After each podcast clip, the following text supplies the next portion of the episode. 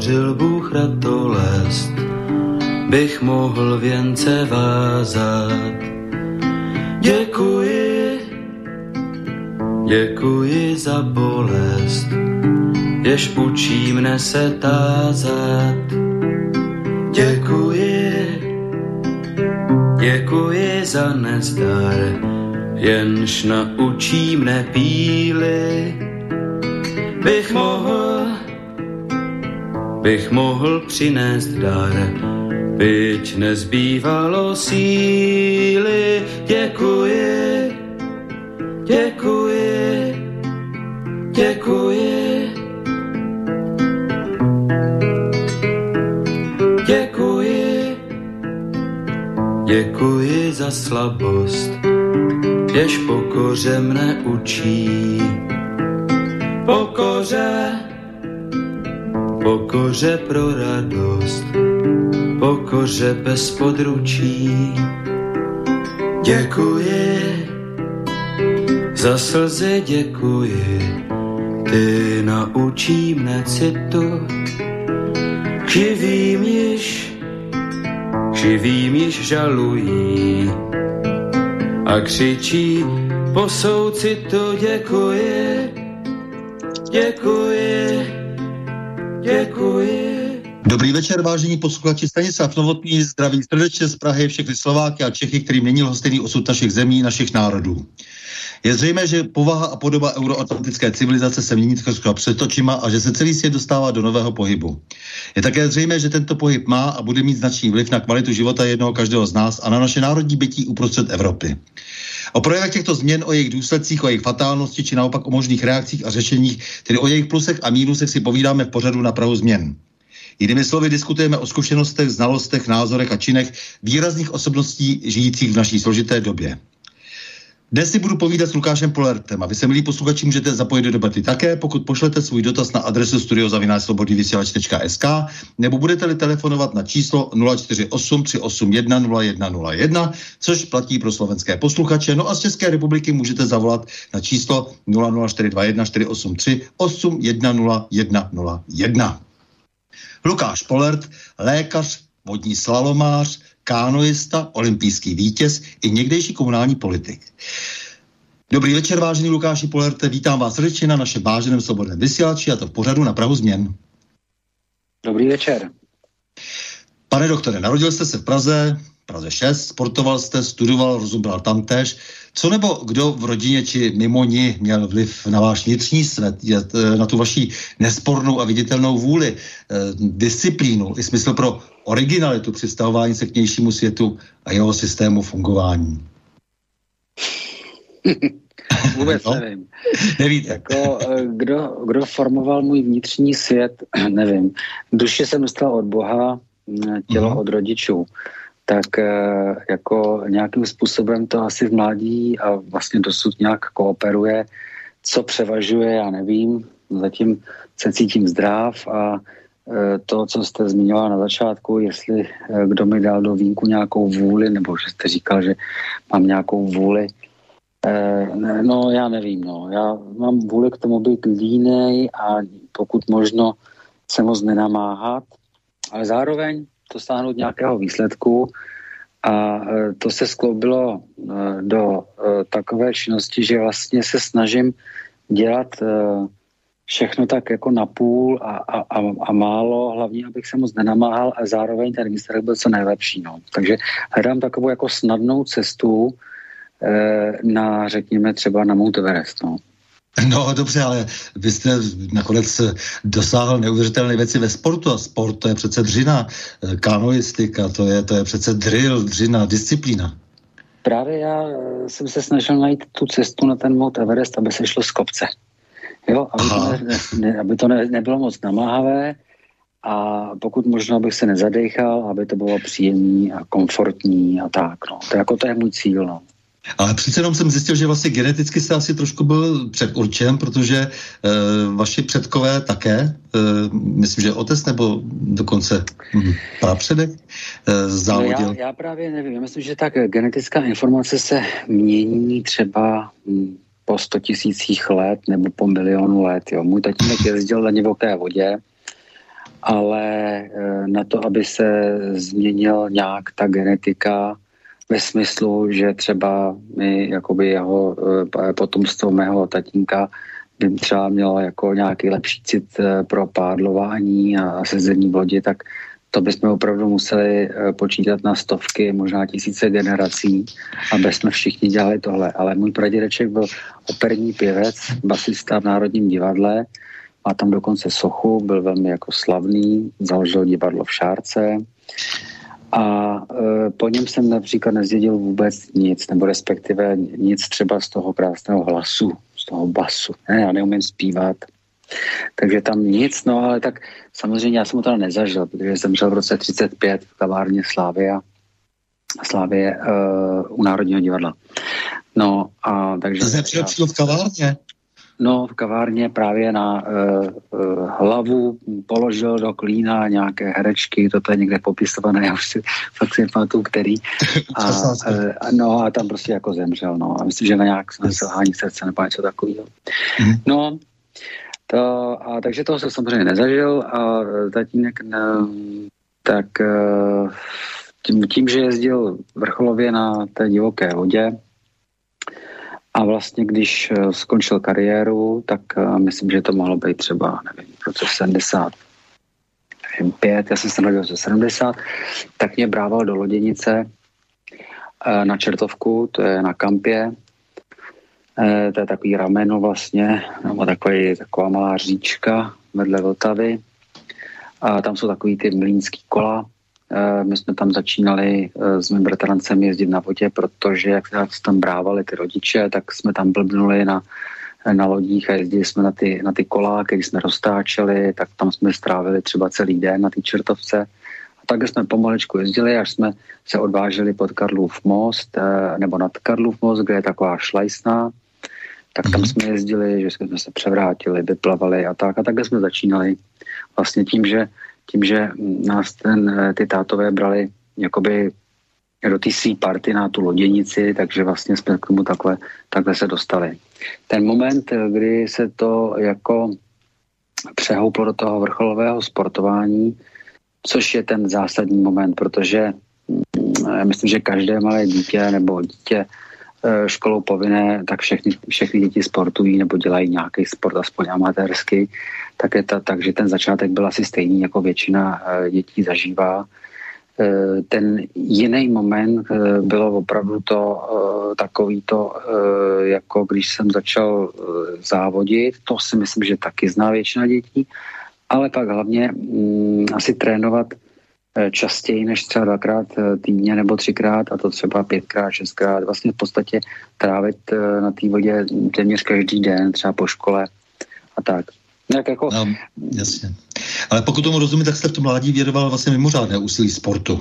A ten výkon vyžadoval určitě člověka celého. Já jsem se, já jsem se jakoby snažil uh, teď uh, tímto kratším monologem uh, přijít na to nebo, nebo sdělit to, že vlastně Eh,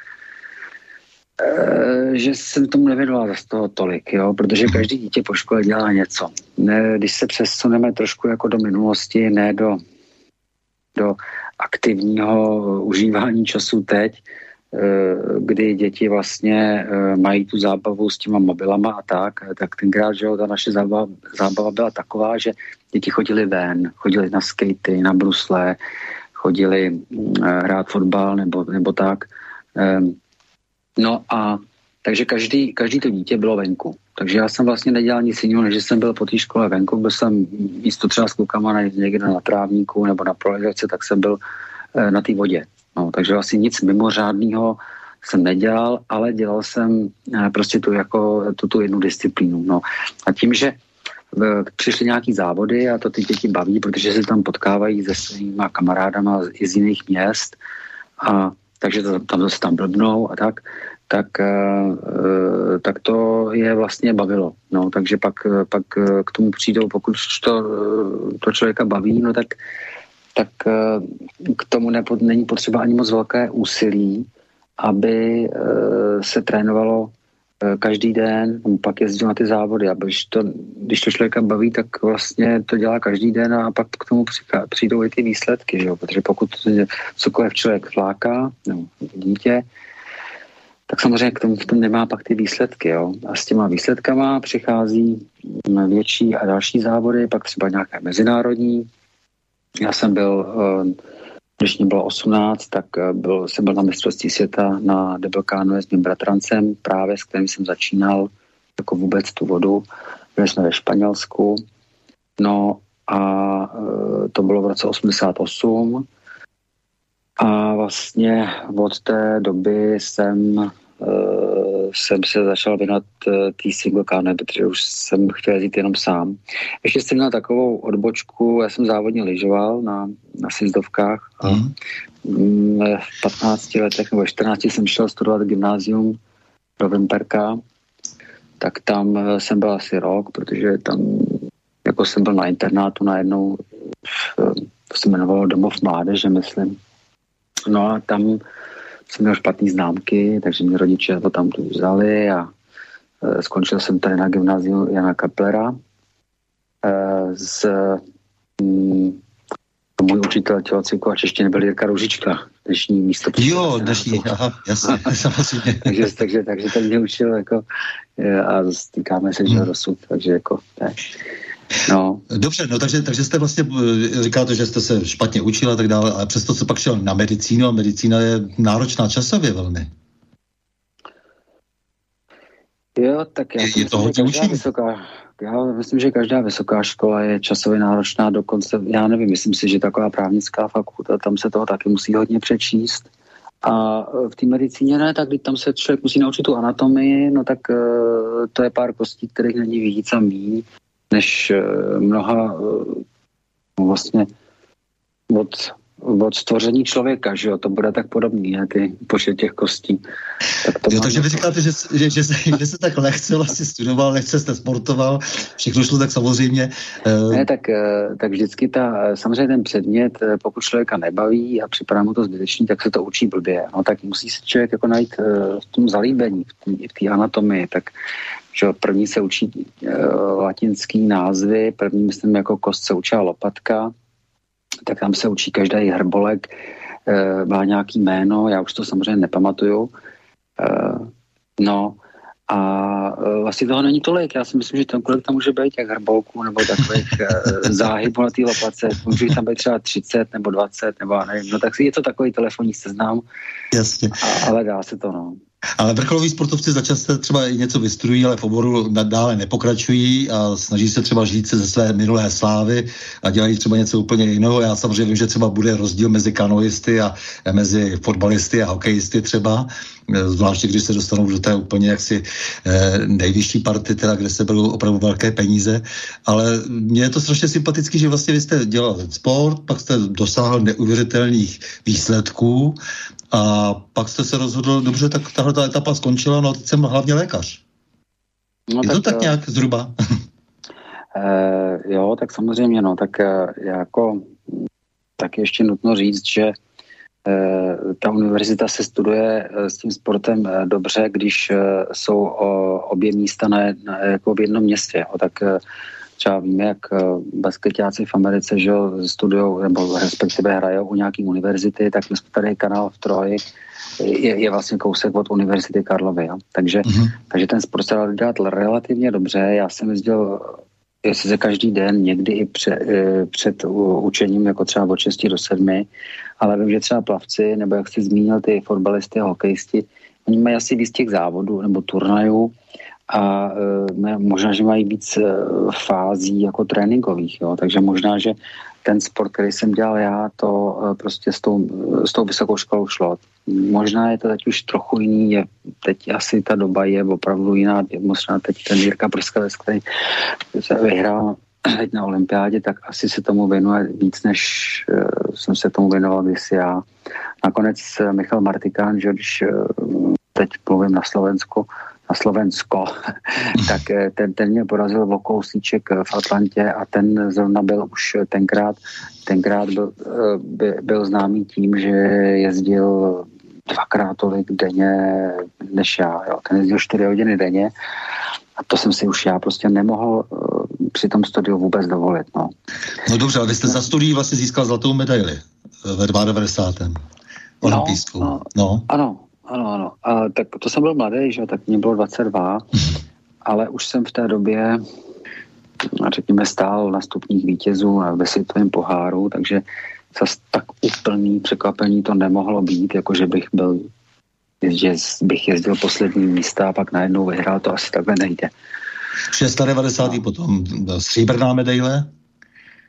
Uh, no ano, v 96. v Atlantě to byla stříbrná o 11 setin a, pak mezi tím byly nějaký mistrovství světa, nevím, kolik jaký místa. Tak. Stříbrná 97, tady čtu. A 2000, no a 2000 jsem teda uh, vlastně po těch 25 nebo kolem už vlastně v té Atlantě, když mě bylo 26, tak jsem vlastně pomalečku končil tu medicínu a bylo mi jasný, už člověk uh, přeci jenom trošku si uvědomuje, že jednou bude dospělej a bude dělat něco v tom životě jako normálního nebo nějak se živit, tak u mě se dalo čekat, že budu do lékařem. No a když ty mý uh, vrstevníci začali dělat, se připravovat na atestace, já vlastně nic, já jsem jel z doma na nějaký závody, pak jsem si uvědomil, že je to stále dokola to samé, že maximálně vyhraju a už mě začalo zajímat hlavně, kam se pojede, jestli to bude zajímavé místo, jako je do Kanady, na Zéland nebo tak. Tak eh, to bylo vlastně jediný, jedinou mou, mou motivací eh, ten sport dělat dál, ale pak se to, jakmile se to začalo opakovat a ty místa byly prostě pořád stejné, No, eh, tak vlastně to byla trochu i nuda. No, tak ne, to je strašně důležitý, myslím, jako tohle, že přijmete vlastně s půvabem eh, to, co náleží k nějakému věku, k nějakým možnostem, samozřejmě také fyzickým a tak dále. Že? Protože já jsem když jsem měl možnost potkat třeba Dominika Haška kvůli nějaké pírové chci jsem ho vedl někde za kardálem Brokem a e, něco jsme řešili. Já jsem byl strašně překvapený, vlastně, jak se ho vůbec nedotýkají jak si v celé šíři společenské věci, vůbec vlastně neviděl. Věnoval se opravdu jenom tomu hokeji, nic víc tam nebylo. A to je dobře, tak zase jako eh, mně se líbí, že každý na tom světě má nějakou svou cestu a je to takové barevné, že, že prostě mm-hmm. představte si, že by všichni dělali hodní slom jako Polert a pak prodali medaile a to. no k tomu jako se chci dostat. Ten, Jasně. ten Dominik to jako dělá dobře, tak on třeba bude uh, jednou perfektní, bude mít perfektní rady pro začínající brankáře, že jo, stejně tak uh, Jarda Jagr, jako já myslím, že no, oni určitě. mají své místo jako v tom životě a Prostě... Určitě pro ty brankáře ano, no, no, no. No, no. Tak a třeba, třeba něco jiného ještě z něj vypadne, že jo, z Dominika, co ale... no, mě, já jsem, jako pro mě jako ty, ty výsledky jako vlastně ne, nemělo ten uh, příliš jako uh, velkou kvalitu, nebo jak bych to řekl, nebyla to pro mě nějak, ztrácelo to pro mě nějaký jako význam, jo. bylo to pro mě takový docela jakoby prázdný pojem, ty, ty medaile a, a to vítězství. A no, no právě, protože vy jste, to, vy jste to dal najevo, vy jste to dal najevo nějakým gestem a to mě právě zajímá, co všechno bylo za tím gestem, že jste prodal svoje olympijské medaile za 150 tisíc.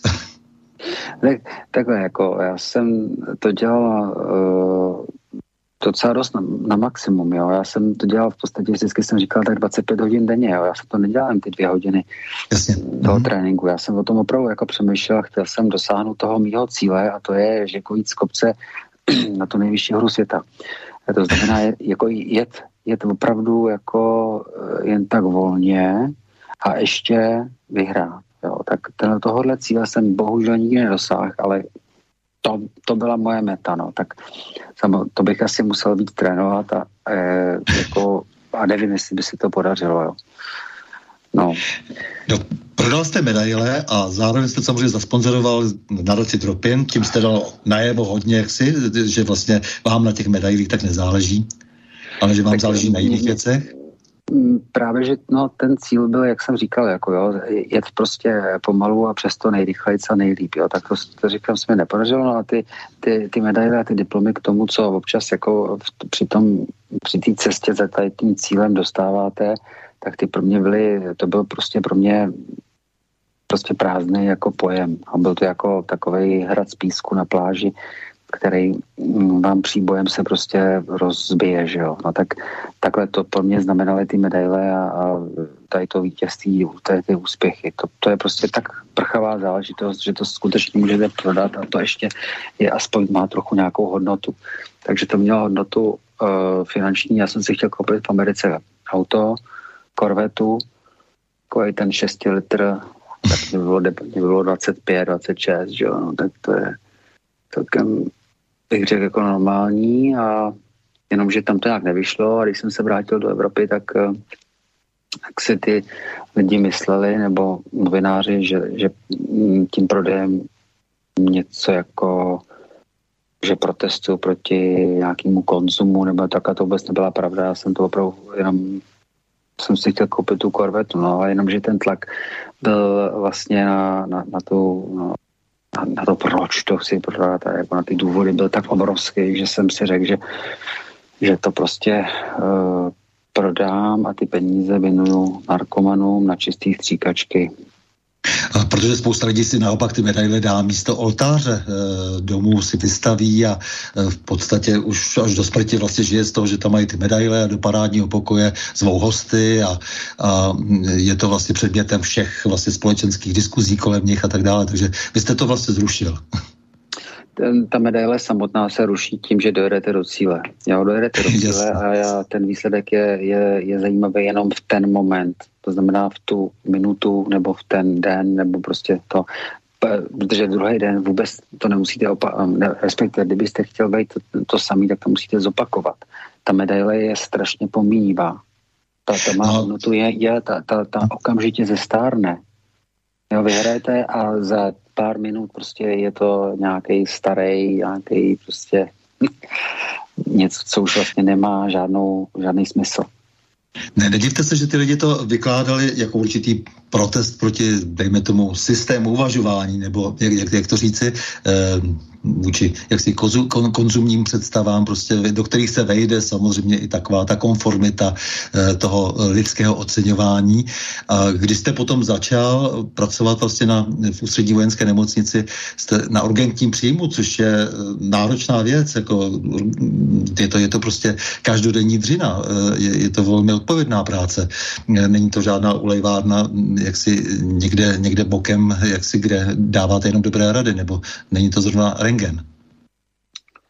No ale já to bych musel se oponovat, jo. Pro mě to žádná mm, dřina nebyla, protože zase já jsem šel dělat to, co mě baví. Mě prostě by nebavilo mm-hmm. sedět někde na nějaký ambulanci a tak zase s těma lidma mě taky baví se bavit, jo. Ale já jsem potřeboval něco, kde je, se to komplikuje, kde je potřeba eh, zachovat chladnou, chladnou hlavu a nějak uh, prostě bez nějakých emocí se rozhodnout, jo kde třeba jde i o život. A to právě na tom urgentním příjmu nebo emergenci právě e, jako je, je dosti častý. No, takže řekl bych, že by Mimochodem rengenologové, e, tam ten obor šel hodně nahoru a myslím, že ta invazivní radiologie je, je úplně super obor a to bych řekl, že že to taky skýtá jakoby uh, chvíle, kdy jde, hodně, je, jde, jde často o život. Jo. A mm-hmm. musí ten rengenolog jako dobře rozhodnout, že na něm často se pak odvíjí i uh, různá taktika, třeba Rozumím, já, já jsem jenom chtěl říct, že byste v nějakém rozhovoru zmínil, že vás zajímají vlastně v podstatě i komplikované situace, že to je, to je no. něco, kde se cítíte jako ryba ve vodě. No, já jsem jako zašel na interně, protože tam mě vzal Milan Jirásek, to byl tehdejší předseda olympijského výboru, to byl ortoped ve vojenské nemocnici No a tak jsem za ním přišel a říkal jsem mu, hele, já ještě sportuju a chci ještě jezdit nějak na té vodě, tak mě vymyslí něco, abych eh, mohl dělat tu medicínu. Já jsem nechtěl do Dukly, kde by mě samozřejmě vzali, ale eh, chtěl jsem něco dělat, eh, jako chtěl jsem stát jednou nohou v nemocnici už, no, takže tam mě prostě vzal na tu internu, kde jsem byl u, u Ivana Jiřábka, Eli Kotíka, se starali o prezidenta Václava Havla, když byl nemocný, a, a tam jsem dostal takový základy toho, ty interní medicíny, ultrazvuku, srdce, který mě teď hrozně pomáhá, že to, co dělám teď.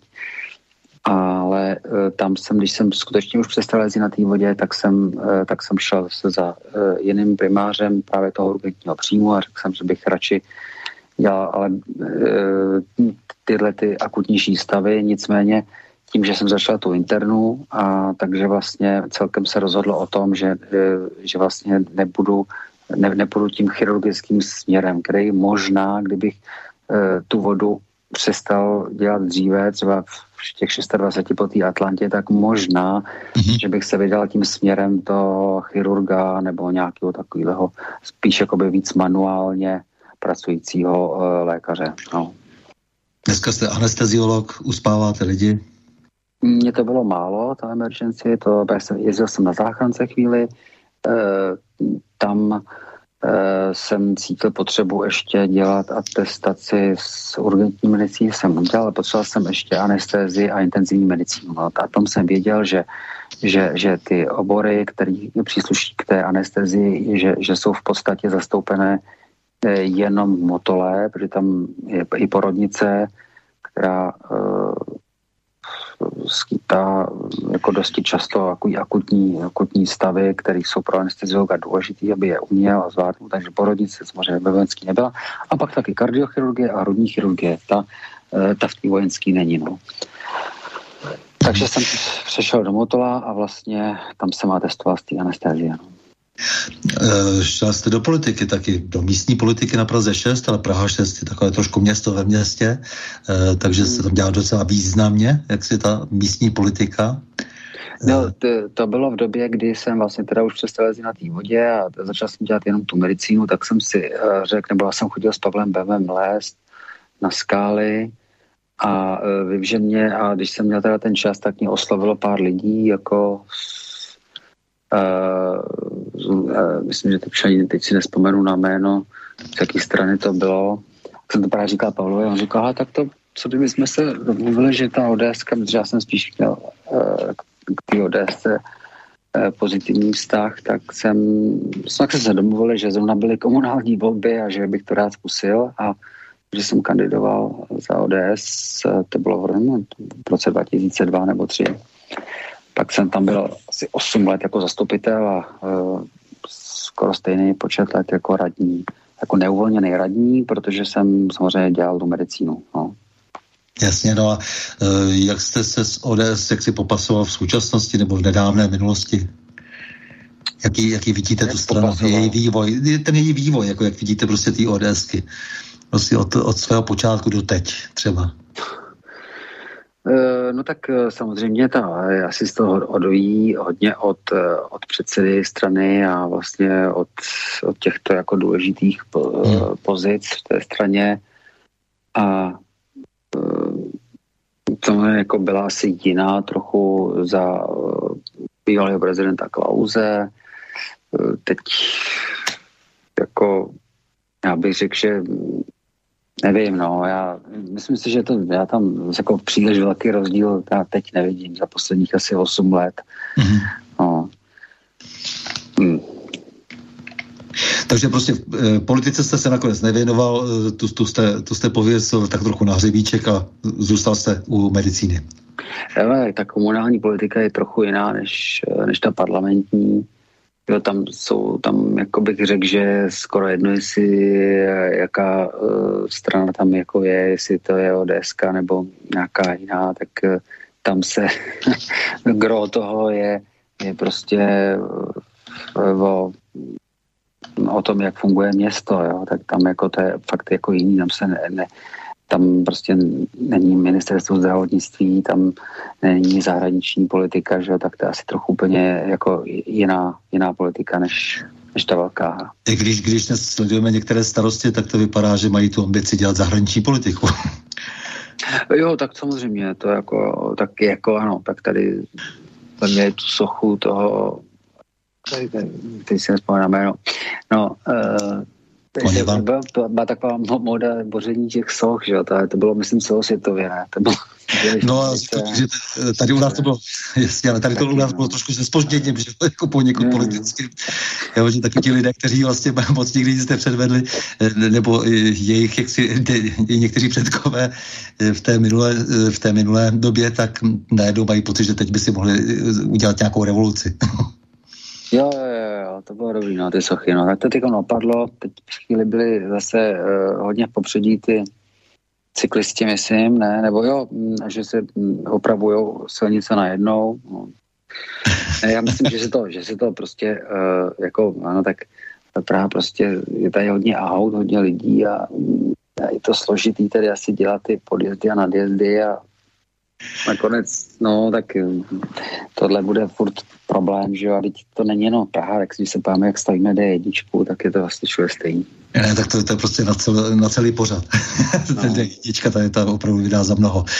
No nic, pojď, pojďme prostě teď už, už k těm věcem, které se opravdu dotýkají té vaší práce a vlastně toho vašeho vidění věcí, protože s tím souvisí samozřejmě i to, co se, to, co hýbe společností. E, mě zajímá prostě, jako všiml jste si, jak snadno třeba lidé podléhají davové hysterie teď v souvislosti třeba s covidem. E, co je pro vás třeba v největší, největším překvapením v tom jednání současné společnosti? Lidi podle mě přistoupili na takovou tu dlouhodobou indoktrinaci, kdy třeba politickou korektnost, impotentio nebo agresivní multikulturalismus. Teď nemám nic třeba proti tomu uvažovat multikulturálně, ale jiná věc je, jiná věc je když jak si z toho udělám ideologii nebo genderovou ideologii, co by takovou trošku v kulturu smrti. Jak vy vidíte tohleto všechno? E, co by, co by tedy jaksi, jaksi vlivovou agendu, která vlastně ty lidi e, dnes přesvědčila o tom, že jaksi jenom tento způsob uvažování je správný? Tak tohle byla velmi obecná otázka, nebo taková široká. E, tak já můžu jít po jednom tématu za druhým potom. No, no protože vy jste nadhodil covid, jako to je, opravdu se z toho stává až takový fenomén. Já jsem si myslel ze začátku, že jde nebo nějakou uh, respirační virózu typu chřipka, což jsem říkal od začátku a ono to tak jako je, že jo. A uh, se mě zlobili nějaký lidi, že to prej není chřipka, no zajímavý, ale přitom ta chřipka se projevuje úplně stejně. Jo. To jako jsem jako dosud nepochopil, proč, proč se zlobí, když vlastně, uh, se, když máte chřipku, tak máte teplotu, máte teplotu, když máte covid, taky máte teplotu, máte kašel, taky máte kašel, bolí vás klouby v krku, to jsou všechno příznaky, které jsou jak přes kopíráku chřipky. Takže prostě, uh, tak se mi nezlobí, ale když jsem říkal, že to je pozor, je to jako chřipka, tak on proto jako chřipka je. Jo, tady šlo o to, aby ty lidi si uvědomili, že ty příznaky jsou jako chřipka, aby, ne, aby věděli, o co jde, ale že to nemusí být chřipka. Jo? Takže ty příznaky jsou jako chřipka. No. Tak, eh, to znamená, že dobře, přijímají jaksi nějakou představu, která je vlastně oficiálně sdělená, jak si je to něco jiného, není to obyčejná chřipka, je to něco, co vlastně má údajně pandemické rysy, byť kritéria nebyla vůbec od počátku splněna, pro to, co, na čem jsme se dohodli, když si, že je tedy vlastně pandemie. Tak to ani pandemie nebyla, ale přijali to s tím, že když se to vyhlásilo, když se řeklo, že to tak je, tak je to pandemie a je to něco nesmírně nebezpečného. Hmm. No, to říkali, no. To říkali, ale mm, já nevím, jako já za, za tu dobu, co, co se o tom píše, tak uh, jsem ztratil iluze o tom, uh, jestli to je pravda, co se píše. To je mm-hmm. jako prostě, jako já nevím, jo, ten, ten virus jsem přišel dřív skrze internet, než on sám, že jo. A jako ty a ta čísla má zmanipulovaná od začátku každém státě se něco prostě jinak počítá. Tady se to prostě zveřejňuje, jako že jsou to nějaká relevantní čísla, ale pak se zjistí, že se počítá úplně něco jiného, počítá se rušky s jabkama, celý se to míchá dohromady a to pokračuje až dosud. No. Tak jako já prostě pak je velmi otazné, jak, jak ta data, která se snaží prostě nějaký uh, matematici a biochemici dávat do, do nějakých grafů, jestli jsou to vůbec prostě pravdivá čísla.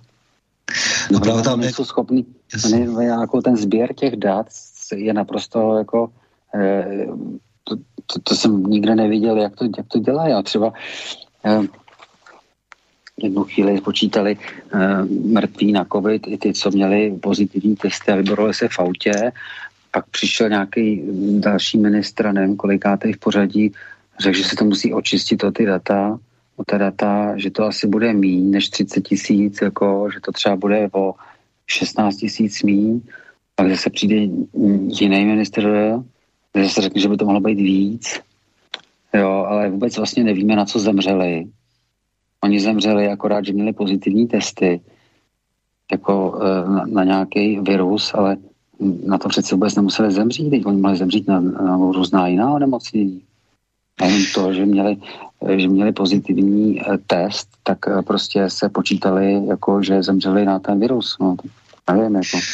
No, mě právě na tom děsí to, že ta média od začátku té takzvané pandemie chrlí čísla vytrhaná z kontextu a ta čísla jim poskytují úředníci na základě pokynu politiků. Vlastně nějaký politici pak třeba s tou světou všelijakých flagrů za zády přijímají naprosto drakonická neadekvátní opatření, jo, která zdůvodní rizika, jež nejsou zjevně ani schopni přesně no, definovat. No je to celý pomotaný, že jo, tak oni říkali, že to očkování by mělo jako zabránit infekci, zabránit přenosu, zabránit onemocnění, což se neděje. Naopak ty očkování e, přenáší tu infekci ještě lépe, než ty, co to nemoc prodělali. Takže se musí očkovat znova. Měla tam být nějaká, nevím, jako že se očkou a že se všechno vyřeší, nebo teď zjišťuje, že se nic nevyřeší. Takže nevím, no, tak uh, myslím, že ty informace prostě uh, jsou, nevím, jestli jsou věrohodný od začátku. No, já, já se schválně, jak, jak, si, jak si vypočetl těch několik takových nejkřiklavějších témat, která bych řekl, že se zideologizovala v posledních mnoha letech, jako nejenom těch posledních letech covidových, to znamená politická korektnost, takový ten nucený, povinný multikulturalismus, genderová ideologie, že jo, a tak dále. A pak teda vlastně, pak ta lojalita vůči těm povrchně traktovaným protikovidovým opatřením. Mě to zajímá prostě proto, protože jak si jsme to možná dřív tak nepozorovali, jak ta společnost snadno podléhá vlastně tomu, tomu jednoduchému opakování věcí, nad kterými se nepřemýšlí, vlastně jednoduchému opakování nějakých polopravd, nepravd nebo dokonce lží, anebo vlastně, vlastně bezesmysl, bezesmysl vlastně nějakých, nějakých informací, prostě, které vlastně vůbec o ničem nevypovídají. Já když jsem třeba mluvil s profesorem Žaludíkem a ptal jsem se ho, eh, ptal jsem se ho, eh, jak to je tedy eh, s vlastně národním zdravím, tak on v podstatě mi říkal, no, jak to můžeme posoudit, když nám ani nedodá to ministerstvo zdravotnictví informace pořádné. No jasně. Já nevím. Já to taky nevím. Já třeba nevím, jako eh, tady se, eh, když se vrátím k té vakcíně, tak eh, to je prostě experimentální vakcína, o které se nevědělo vůbec nic, jak bude fungovat, jako jaký budou mít nežádoucí účinky. No tak dobrý, no tak se začalo očkovat, ale nikdo aktivně, nebo prostě nikdo ne, nehledá ta data e, těch nežádoucích účinků. No, dostane, někdo dostane na Václav, nebo na Václaváku, na Hlaváku, nebo v nějakém obchodním centru nějakou e, vakcínu a pak už ho vůbec nikdo nesleduje. Nikdo se ho neptá, jak mu je, co mu je, co mu je za měsíc, za dva měsíce. Přece nikdo neví. Tak dokonce snad i ty studie probíhají do roku 23. To ještě snad není ten rok 23 o dlouhodobých nežádoucích účincích. My o tom nevíme vůbec nic. My vakcínujeme a vůbec nás nezajímají ty lidi, co dostali ty vakcíny. To prostě jako vůbec nechápu. Já jsem se jako občas také zeptal do éterů nějakých médií, kolik těch očkovaných lidí zemřelo letos. To není nic proti ničemu. To samozřejmě, že někdo může zemřít v autě. Asi nebude souviset s očkováním. Ale pojďme se podívat, jak s jakou diagnózou ty očkovaní zemřeli. Zdali náhodou nebylo víc mezi nimi, co měli třeba mozkovou příhodu, plicní embolie, eh, nebo ischemickou, nebo následeční selhání. To jsou všechno choroby, které souvisí s trombotickými komplikacemi. Já nevím, jestli mm-hmm. není víc. Ono se tak trošku jakoby o tom, eh, o tom začíná mluvit, že přeci jenom ta vakcína způsobuje eh, vyšší počet trombotických komplikací. Ale my to vůbec nesledujeme.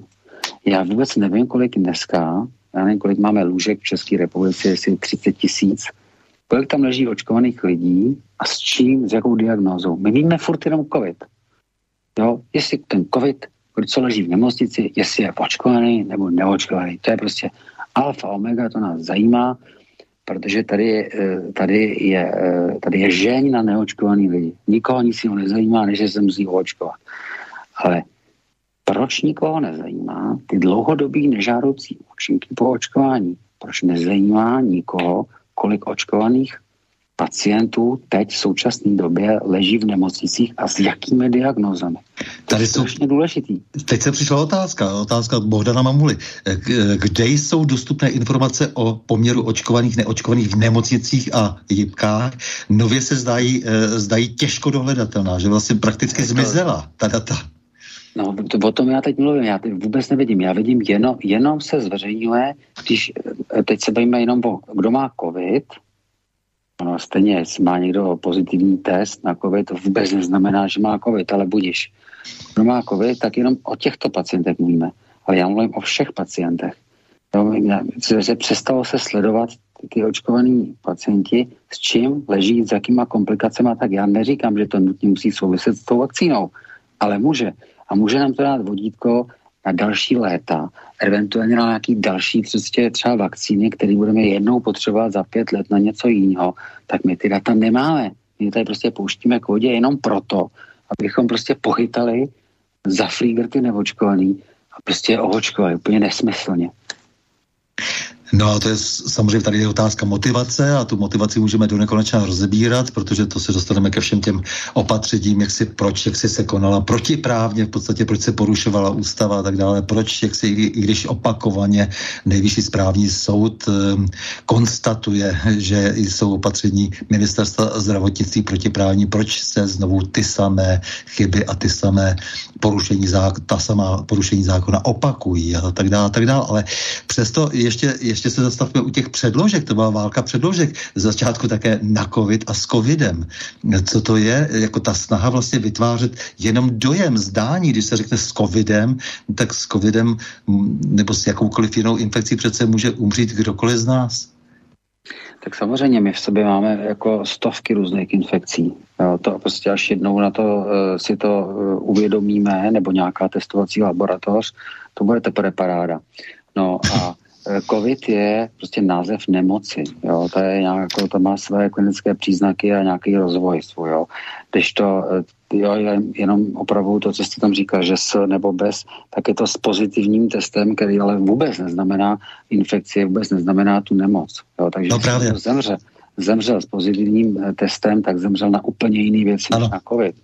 Jako já, na COVID zemřeli lidi, to, který já jsem viděl na vlastní oči u mě na oddělení, protože my jsme je tam eh, měli na umělé plicní ventilaci, často na mimotělním oběhu, takže jsem viděl i ty rengenové snímky eh, takto postižených lidí, typicky teda s tím covidem. Eh, mnoho jich zemřelo, některý nezemřeli a normálně se vyléčili a odešli domů. Ale to se, to, co se tady no, s covidem nebo bez covidu naprosto pozapomnělo a to já si myslím, co hrálo velkou roli právě v tom eh, jakoby vyšším počtu umrtí eh, v tom lednu a únoru letos bylo prostě podle mě selhání primární péče. To není výtka na lékaře, praktické lékaře. Já myslím, že řada z nich dělala, co mohla. Ale řada z nich taky ordinovala po telefonu. Samozřejmě, báli se třeba, to jako tak je, to já to nikomu nevytýkám. Nicméně roz, rozpojení této vazby primární péče, do čehož já počítám vlastně pacienta, pak eh, pečovatelku nebo příbuzního, někoho z rodiny, pak je to praktický lékař na té pomyslné ose a pak je to nemocnice. A na všech článcích, na všech etážích této osy eh, došlo k přerušení. Přerušení od ministra Havlíček nebo do Hamáček řekl, si pamatuju přesně, řekl, kdo půjde za svými rodičemi, do smrti se bude vyčítat, že je nakazila, že zemřeli, takže nechoďte nikam. No, takže tím je odsoudil k smrti. Protože když ty starý lidi, jako prarodiče, zůstanou sami bez nějaké pomoci, to není, že by zemřeli s teskem, ale oni když jsou nemocní chronicky, tak oni nepoznají ty změny, že mají vyšší tlak, mají e, rozkolísanou glykémii, nebo e, mají e, renální selhání, nebo selhání ledvin. Oni nepoznají, oni třeba nejdou. nejdou Potřebují toho pozorovatele vlastně. Mhm. Potřebují přesně tak. A on je ten příbuzný syn, dcera, že jo? Oni je znali. Znali, jak se chovají, znali prostě jejich prostě zvyky. A jakmile ten starým lidem kterých je tam 2 miliony nebo milion v České republice, a když jim tohleto vezmete, tak tahle ta zmíněná chování té společnosti eh, stačilo, aby zemřelo 30 tisíc lidí, protože přes půl rok, když je nevidíte, ty starý lidi, oni prostě se nekontrolují, přestanou jíst ty léky. Oni, když mají třeba nějakou nemoc, Oni se chovají tak, že se jim zdá, že jsou unavení, to se do postele, tam jsou třeba týden, že v tom v té posteli chodí se akorát napít, pak se zase lehnou. A když starý člověk leží v posteli týden nebo 14 dní, tak to je tak, jak z učebnice, že dostane zápal plic jakýkoliv etiologie. To tak prostě je. Přeci známe hmm. ty případy, kdy starý člověk zlomí krček, leží v nemocnici nebo prostě leží, pak zemře na zápal plic Všichni zemřeme na zápal plic. Nakonec. I, ty, i, i, i já, i vy, co se tak yes. na tom rádiu. Protože, protože to tak je. Jo, pak samozřejmě na zástavu srdce. Nicméně ten mechanismus eh, toho mhm. terminálního stavu jakéhokoliv onemocnění je vždycky velmi podobný. Pokud vám nepraskne aorta nebo nezabijete se v autě, tak eh, zápal plic a po, po, potažmo zástava srdce je, eh, je nejčastější příčina pak nakonec umrtí. Jo. Takže ty starý lidi i třeba v těch sociálních zařízeních taky, já nedělám, jako, to není výtka na pečovatelky, ale tam prostě přestali chodit, přestali chodit ven ty lidi starý, přestali tam chodit příbuzný a zůstali tam ležet. A i ty pečovatelky se třeba báli tam chodit, aby je náhodou nenakazili. V dobré víře jsme staré lidi nechali doma samotný, opuštěný. Neříkám, to samozřejmě hrálo roli taky, stres, ale větší roli hrálo to, že jejich chronické onemocnění se zhoršily No já myslím, že psychosomatickou podstatu nemocí nepopírá nikdo, takže určitě ta no, psychika tam hrála taky ale, velkou. Ale když, když tohle to trvá týden, tak se nic nestane. To byla hmm. vždycky výtka profesora Konvalenky, který mi říkal, a když to trvalo, a proč po 14 dnech lockdownu nikdo neumřel? Ten samozřejmě, že nemůže umřít, ale on je biochemik, on prostě není, není klinik ty starý lidi nebo řada biochemiků jiných matematiku prostě nezná tu dynamiku uh, nemocí u starých lidí.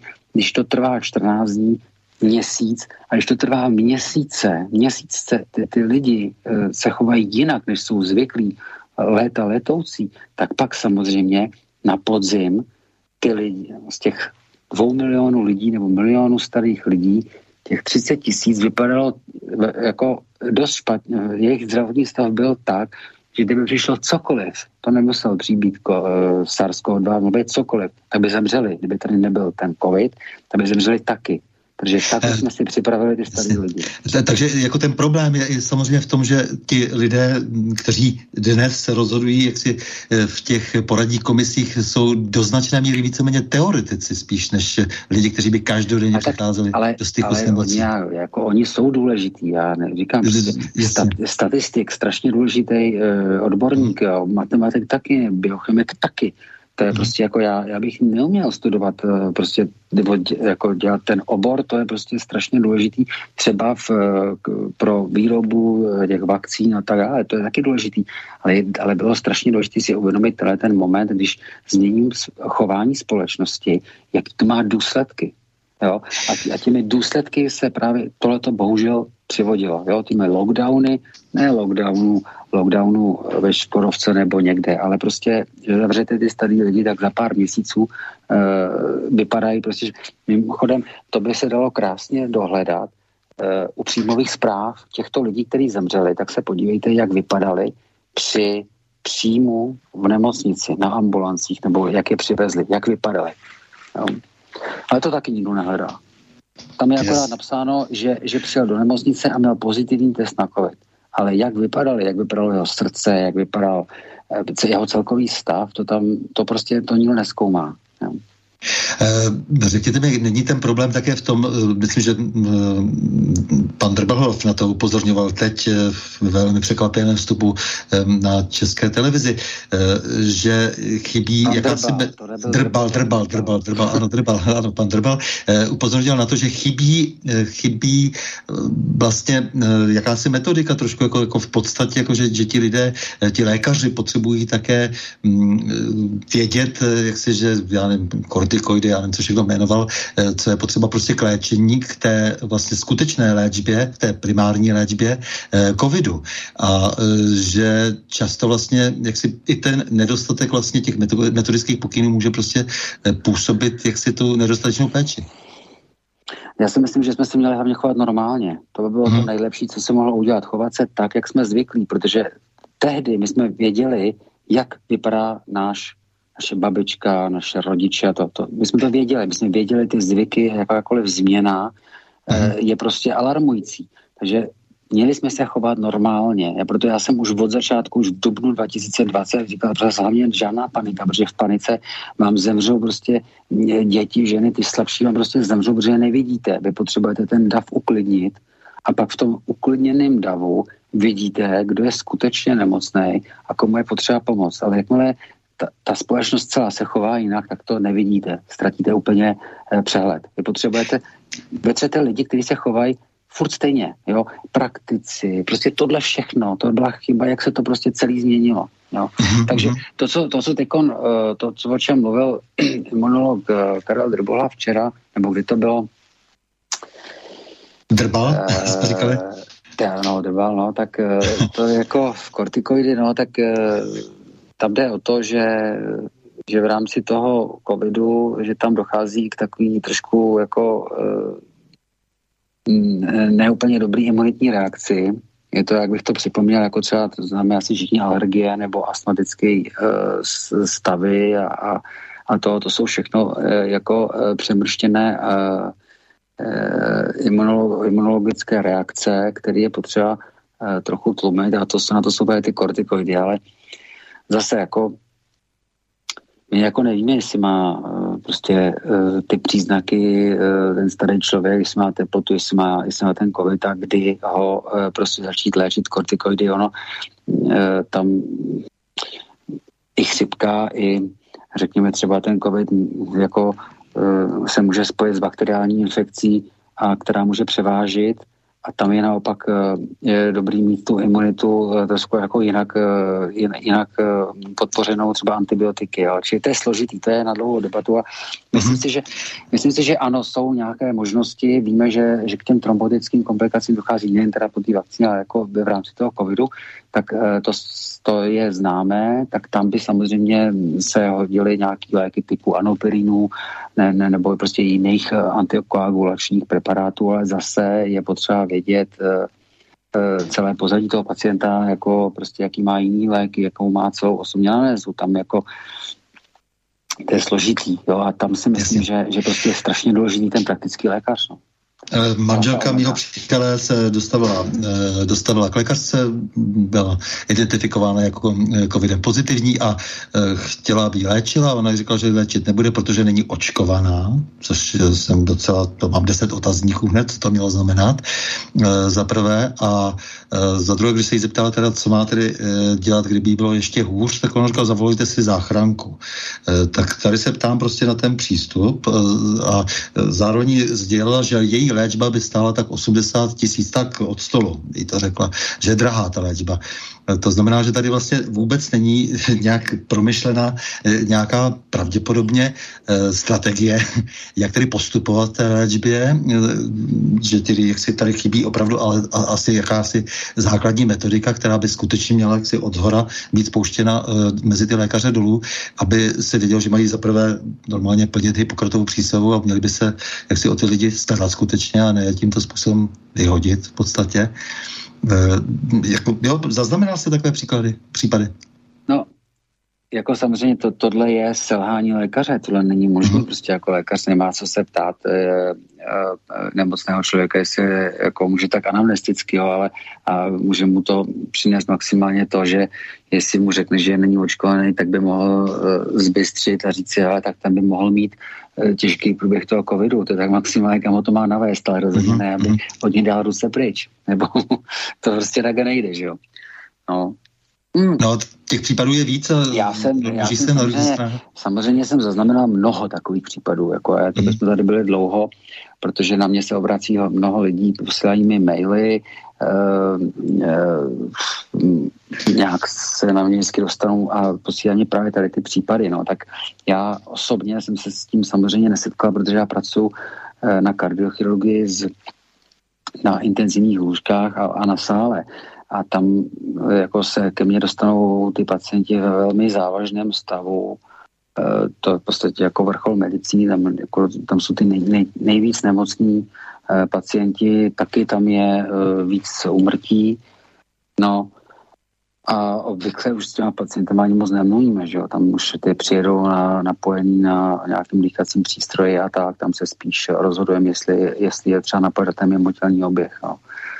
Mm-hmm. Takže ta, až takhle ne, já prostě jsem jako šel na jiný, jiný etáži toho, toho té medicíně, toho stromu, kdy jako pacient je doma a tak, takže to, to je jinde, no.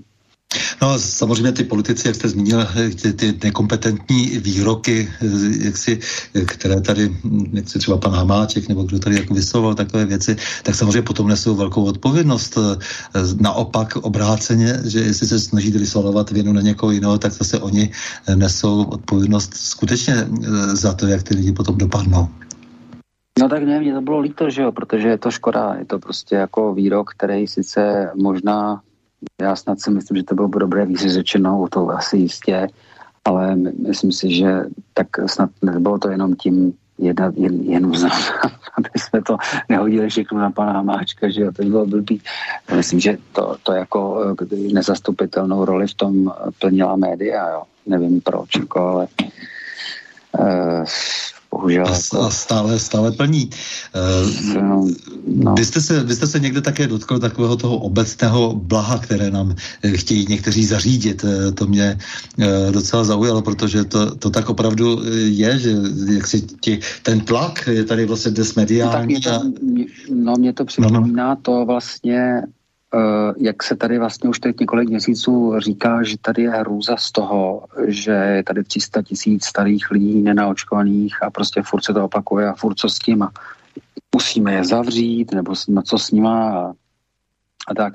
A jako to je zajímavé, že vůbec nikoho nenapadlo, nebo teda mě to napadlo, ale co se očkovat nechtějí, to je jako, jako, jako se to pochytat nějakýma jako e, sítěma a tam přeci jsou starý lidi, kteří Eh, který prostě nechtějí třeba ani vkročit do nemocnice, i když eh, má nějakou eh, smrtelnou nemoc. Jako, je to každýho věc. Jako, tak umře a já, se, já všechny pacienty, který uh, premedikují před uh, operací, tak musí podepsat informovaný souhlas, že s tím souhlasí.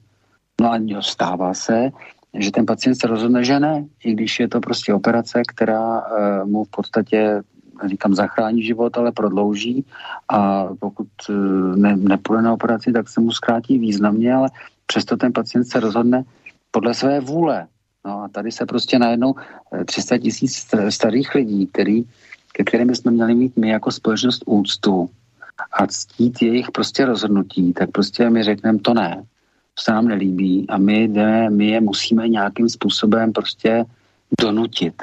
To je připadá hrozný. A takhle medicína nefunguje.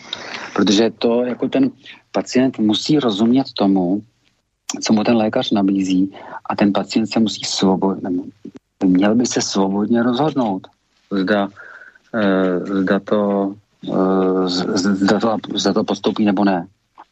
Když to je tak, eh, že vlastně se nám sem opět vrací ta rétorika, kterou známe z 50. let, eh, taková ta eh, mládí vpřed a jak jste teď říkal, že ty, na ty seniory, jak si už nemusíme brát ohled, konec konců oni už nebudou určovat, oni by neměli už určovat naší budoucnost, protože my to víme ve 20 letech lépe, jak si ti piráčtí aktivisté jsou to hodně dokladem, to je hodně vidět, že nechtějí si učit ani tu matematiku a na to, že aby potřebovali nějaké rady starších, nějaké zkušenosti vlastně těch lidí, kteří jsou konzervativnější, jak byste říkal, eh, kvůli těm věcem, které se nemají měnit. Některé věci prostě mají zůstat, které jsou prověřené a jsou dobré, třeba i v tom zdravotnictví a v jakémkoliv jiném oboru lidské činnosti. Takže to mě na tom vlastně zajímá, že vlastně teď jako vlastně pro, proměňuje v podstatě tu naší společnost i tenhle ten slogan, který se zopakoval v těch totalitních režimech několikrát za to 20. století, nejenom tady. A eh, je to, je to opět tedy na scéně v podstatě. Takže zase zařizují ti aktivisté, zase jako nějaké obecné blaho, zase to vědí lépe a zase jak si se koncentrují jenom jak si třeba na nějakou věkovou, nebo jenom nějaká věková skupina má pocit, že na to má větší právo a tak dále, to bychom se dostali až potom ke Grétě třeba a ke spoustě dalších věcí. Ale to je přece veliký problém, jako, takže to je dobře, že zmíníte vlastně jako to, tu, tu, tu snahu zase jako těch, kteří vlastně se jsou označeni za ty vyvolené, v tomhle případě třeba očkovaní, tak ti budou mít prostě právo na to určit těm ostatním životaběh. No ale jako mm, je teda pak s podívem, že hmm, že ty, ty lidi uh, léta letoucí žijí tak, že si zkracují životy o desítky let svým, svým nezdravým stylem života a to jim ani nepřijde. A teď najednou se bojí nějakého respiračního viru, který má taky zkrátit život. A přitom jim nikdo nebrání, aby se chovali svobodně. A no, ale... jak, vy máte na mysli asi obezitu a, a konzumaci jako, jakýchkoliv jedů. A, no, jasně. konzuma, tady máme třeba, že tak ano, třeba nadváhu, že jo, ta zkracuje, nebo vysoký cholesterol, taky zkracuje životy o, o mnoho desítek let a to prostě jako té společnosti nevadí. Naopak si myslím, že eh, potravinářské lobby tady existuje a podporuje se, že aby se hodně jedlo. No, eh, kouření, že jo, taky zkracuje eh, životy o desítky let a že by tam stát nějakým způsobem intervenoval, jako to dělá teď, že dělá hon na neočkované, nebo co tam je alkohol nějak, že jo, tak to bude tak nějaká závislost, pak jsem říkal ten cholesterol. Ale tak to jsou všechno přeci rizikové faktory, eh, prostě eh, nemocí, který vám zkrátí ty životy o desítky let. Na, dokonce dokonce větší, dokonce mnoho desítek let třeba je v nemocnicích jsou jenom tady ty lidi. Tam není nikdo jiný tam leží no, na zaplněných jibkách, áro a na všech odděleních leží přesně tyhle ty uh, pacienti s nemocemi, kteří, uh, který byly způsobené právě těma rizikovými faktorama, které stát vlastně přehlíží. Ale přehlíží je dlouho a přitom ví, že se tím zkracuje ten život. A přehlíží je. A teď najednou najednou se tak jako bojí jako o ty, o ty lidi, jako aby mu náhodou neumřeli. To je jako zvláštní, ne? Hmm.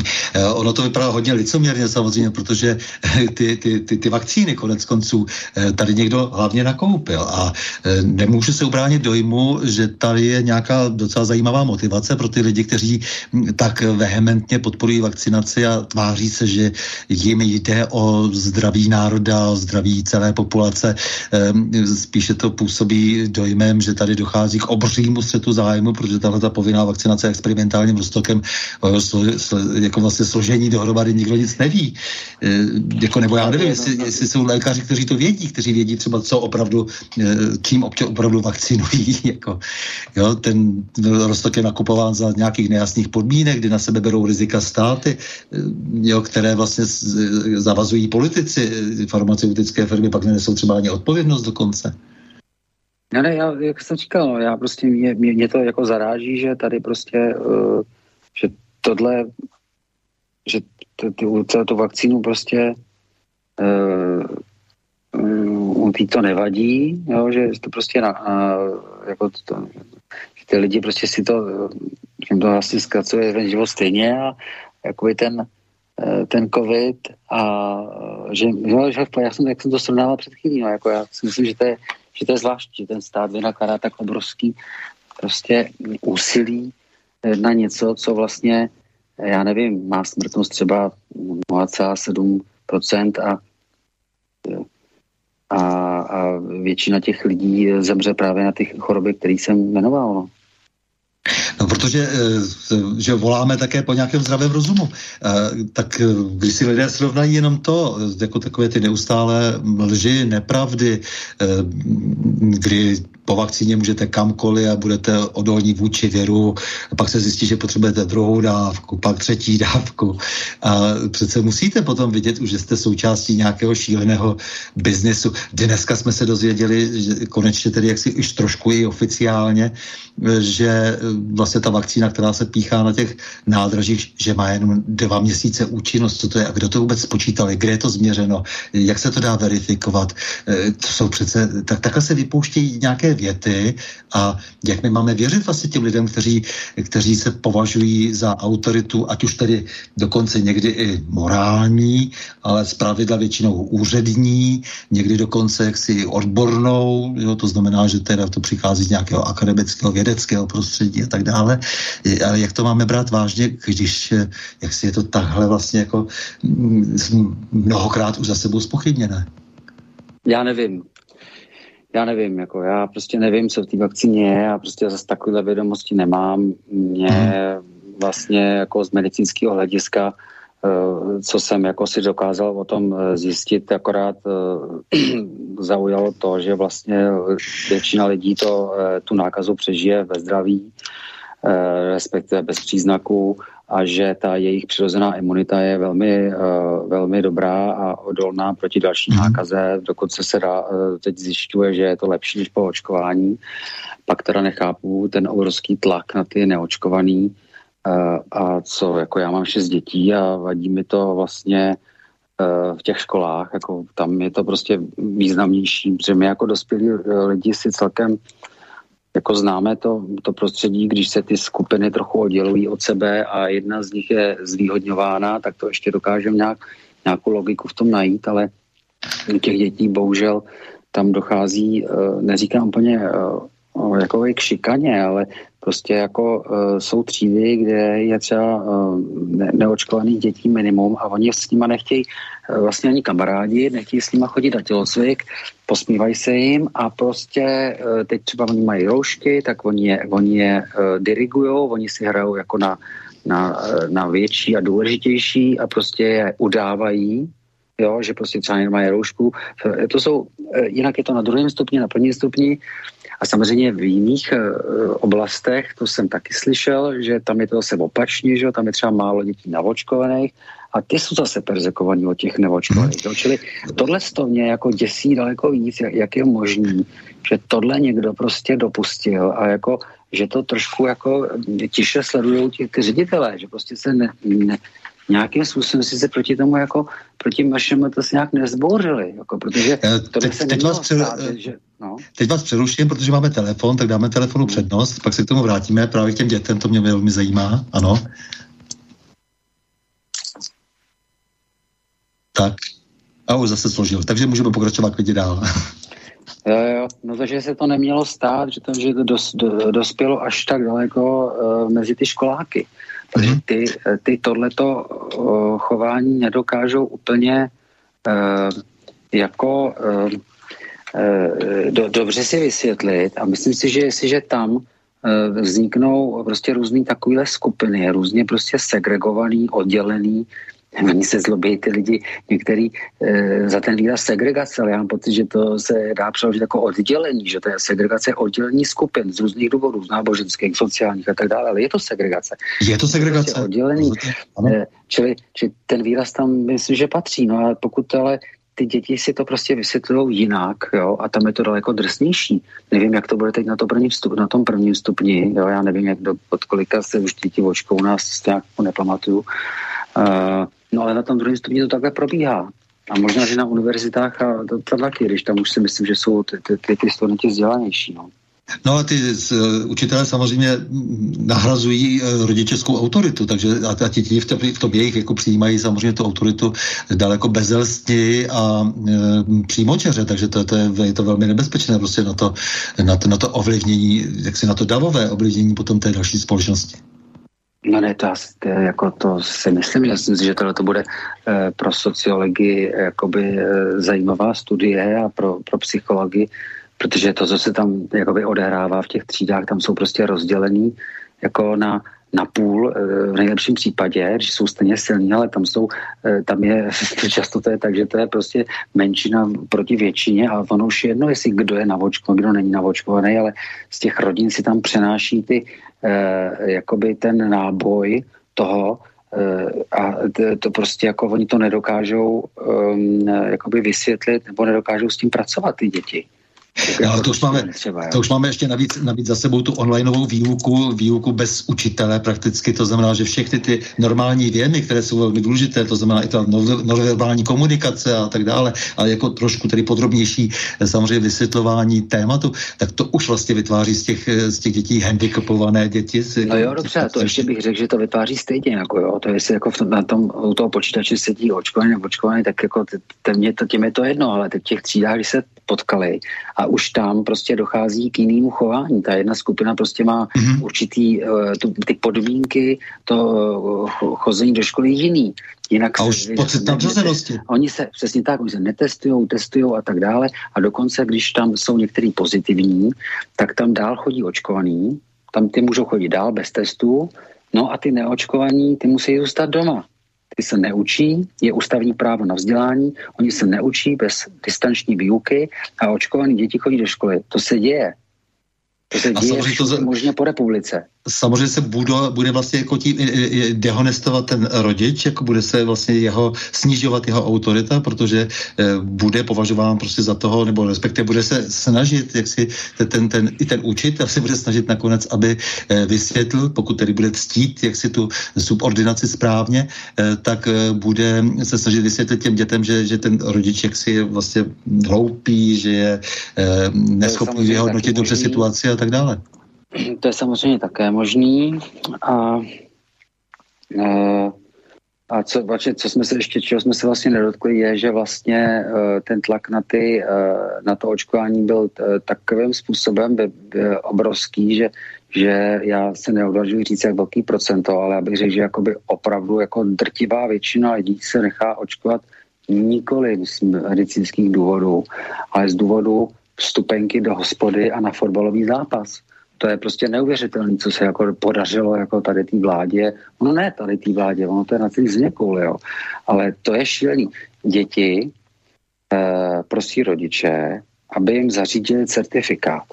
Já vám teď vůbec nemůžu říkat, jaký jména, jaký, eh, jak, se, jak jsem se k tomu dostal, ale jsou to docela i známí lidi, kteří mě říkali, že jejich dcera nebo syn si k Ježíšku přeje certifikát očkování nebo certifikát o očkování. To, to, je, to je šílení. To si přejou jako k Ježíšku děti, aby mohli prostě někam chodit. To, to 30, 30. Léta, 30. léta v Německu.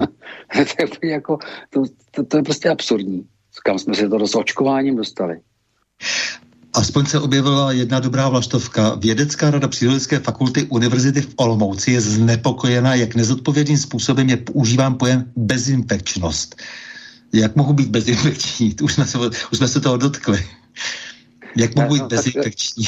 Nic nepřenášet. No, tak, no, tak jasně, tak to, to víme, tak bezinfekčnost, to, jako, to byl jako ten papírek, který se napsal Eh, když se když děti odjížděli na uh, lyžařský kurz, že jo, známe to ze Sníženky a Machře, myslím, ne, tam Vikice Baraj, měl sebou bezinfekčnost a to se dělalo tak, že se podívalo na to dítě, jestli má teplotu nebo průjem a napsalo se, uh, je bezinfekční, že jo, nebo něco takového, jako no, tak teď je to, jak, co to vlastně znamená teď? Teď jsou ty, ty očkovaný jsou prý bezinfekční, jo, který jako roznášejí Eh, po celé země kouli prostě ten virus, tak, eh, tak se tvrdí, musí se hájit ty očkovaní, o to se musí opatrně okolo nich eh, našlapovat, aby náhodou se, se, jsme se nedozvěděli, že jsou, že můžou být taky infekční, tak se nesmí testovat. To byl průšvih, to by se naštvali. No, já to říkám takhle prostě trošku přehnaně, ale ono to tak je, protože státy, které mají hodně velkou proočkovanost, tak najednou mají ty křivky eh, těch nákaz prostě ještě větší, než když byla vakcína. Hm? To, je, to, je, to je mrzutý. Třeba jako v Německu, mám pocit, že to je v tom, nevím, jestli to je v Singapuru, nevím. Tak, eh, jo, takže prostě mají jako víc nákaz než před vakcínou. No. Takže se ještě více za to je, protože, jak tady psal eh, kolega, nemůže dohledat už nikde počet očkovaných na jibkách. No ne, tak to, to, to už myslím jako... Nevím vůbec, proč se to já myslím, že to je úplně jedno. No. Ne, tak já jsem byl rád, že alespoň vědecká rada přírodovědecké fakulty Univerzity v Olomouci už si jako povytáhla alespoň obočí, že už se jim to zdálo moc, už se, eh, jsem rád, eh, dámy a pánové z rady přírodovědecké fakulty eh, Univerzity v Olomouci, že jste nenechali úplně tak lehce sloumat svou vědeckou ctí. takže, takže děkuji. A co říkáte, brutální kampani současné vlády, jak pan úřadující premiér nám sdělil. To bude brutální kampaň a taky, taky je samozřejmě, nebo jo, jo, jo, dělat, zase, ten se zase tyko... pozastavuje. Nafotili se mrtví lidi, nebo mrtvoli, nebo kterým teda nevím, na co umřeli, jo, mohli klidně umřít na, na cokoliv, prostě jsou to starý lidi, kteří umřeli, tak si hodně nafotili a e, nevím z jakého proč tam vždycky k tomu napíšu nějakou dezinformaci, to může být zrovna tak dezinformace vlády a proto ten e, umřel. No já teda nevím, ale mně připadá, že vystavovat takhle mrtvé lidi, to, to dělá Taliban, ne? Dělá to Taliban náhodou? Ne, no tak to je samozřejmě úplně proti všemu. Tady je, Já mám pocit, že to dělá Taliban, ale několik ten, norem ten, ten lidi a ano, pak, je, ano. pak je vystavuje takhle, takhle po těch eh, vesnicích a po těch městech. A nedělá to mafie taky náhodou s těmi mrtvolama? Dělali to všichni, kdo chtěli zastrašit zbytek společnosti, co chtěli tu společnost no dělali, dělali to především ovládnout strachem. Takovýhle organizace, že jo. Takovýhle. No tak to jsme se zařadili pěkně, teda. to si opravdu, jako to se jim zase povedlo něco, no. No když letos teda uplynulo 401 uh, eh, let od Bílé hory a potom teda byla ta poprava nějaká, tak se zase věšely ty hlavy, ty, ty hlavy eh, se uh, věšely na uh, Mosteckou věž, aby bylo jasno. Že... Jo, jo, jo, takže teď takže teď ministr zdravotní přišel z, z, opravdu jako s velmi jako zajímavým nápadem, no. tak se zařadil mezi tady ty organizace.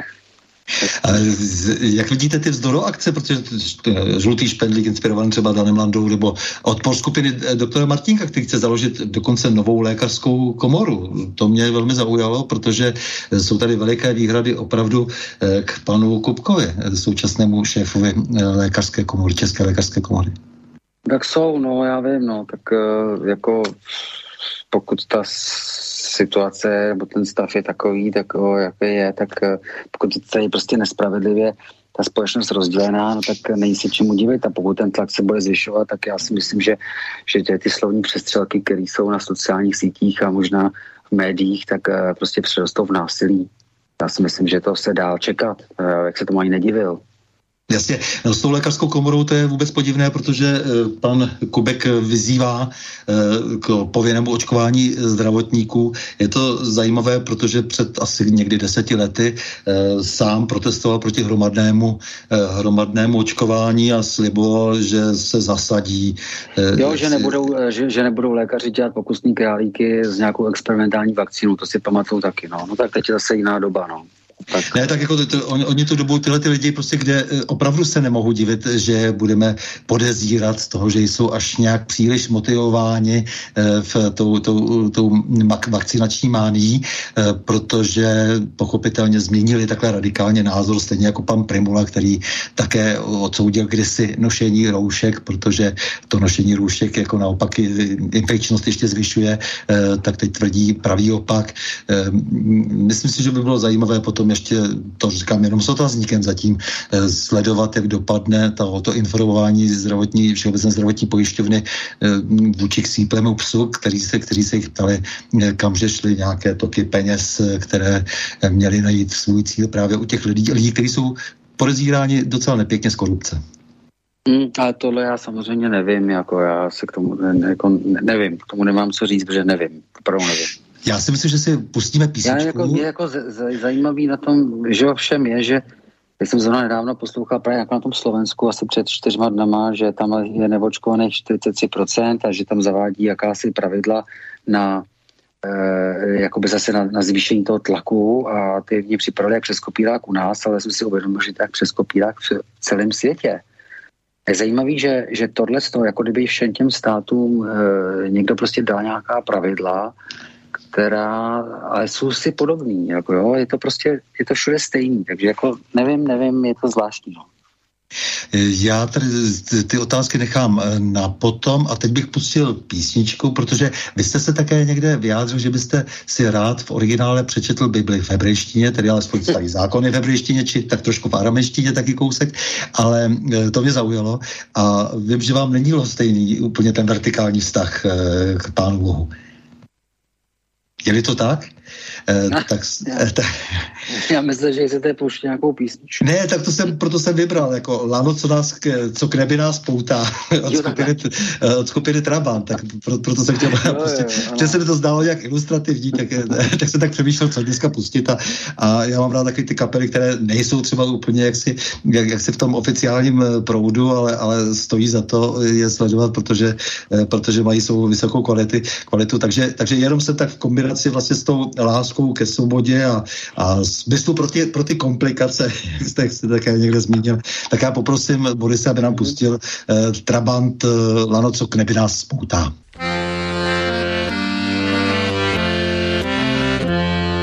Já se dával v přístavu, popíjel kořalu, s holkama laškoval. A bylo mi fuk, co je hlavně, když fajfka mi doutná co bylo už není, všechno mý mění jsem dávno rozfofroval.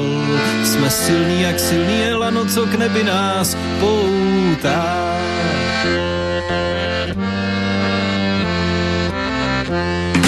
A najednou zmatek, když vešel ten chlápek na mou duši. Objedná si drink a sedne si vedle do kouta. Pak se nakloní ke mně a povídá je mě Matouši jsme silný jak silný je lano, co k nebi nás poutá.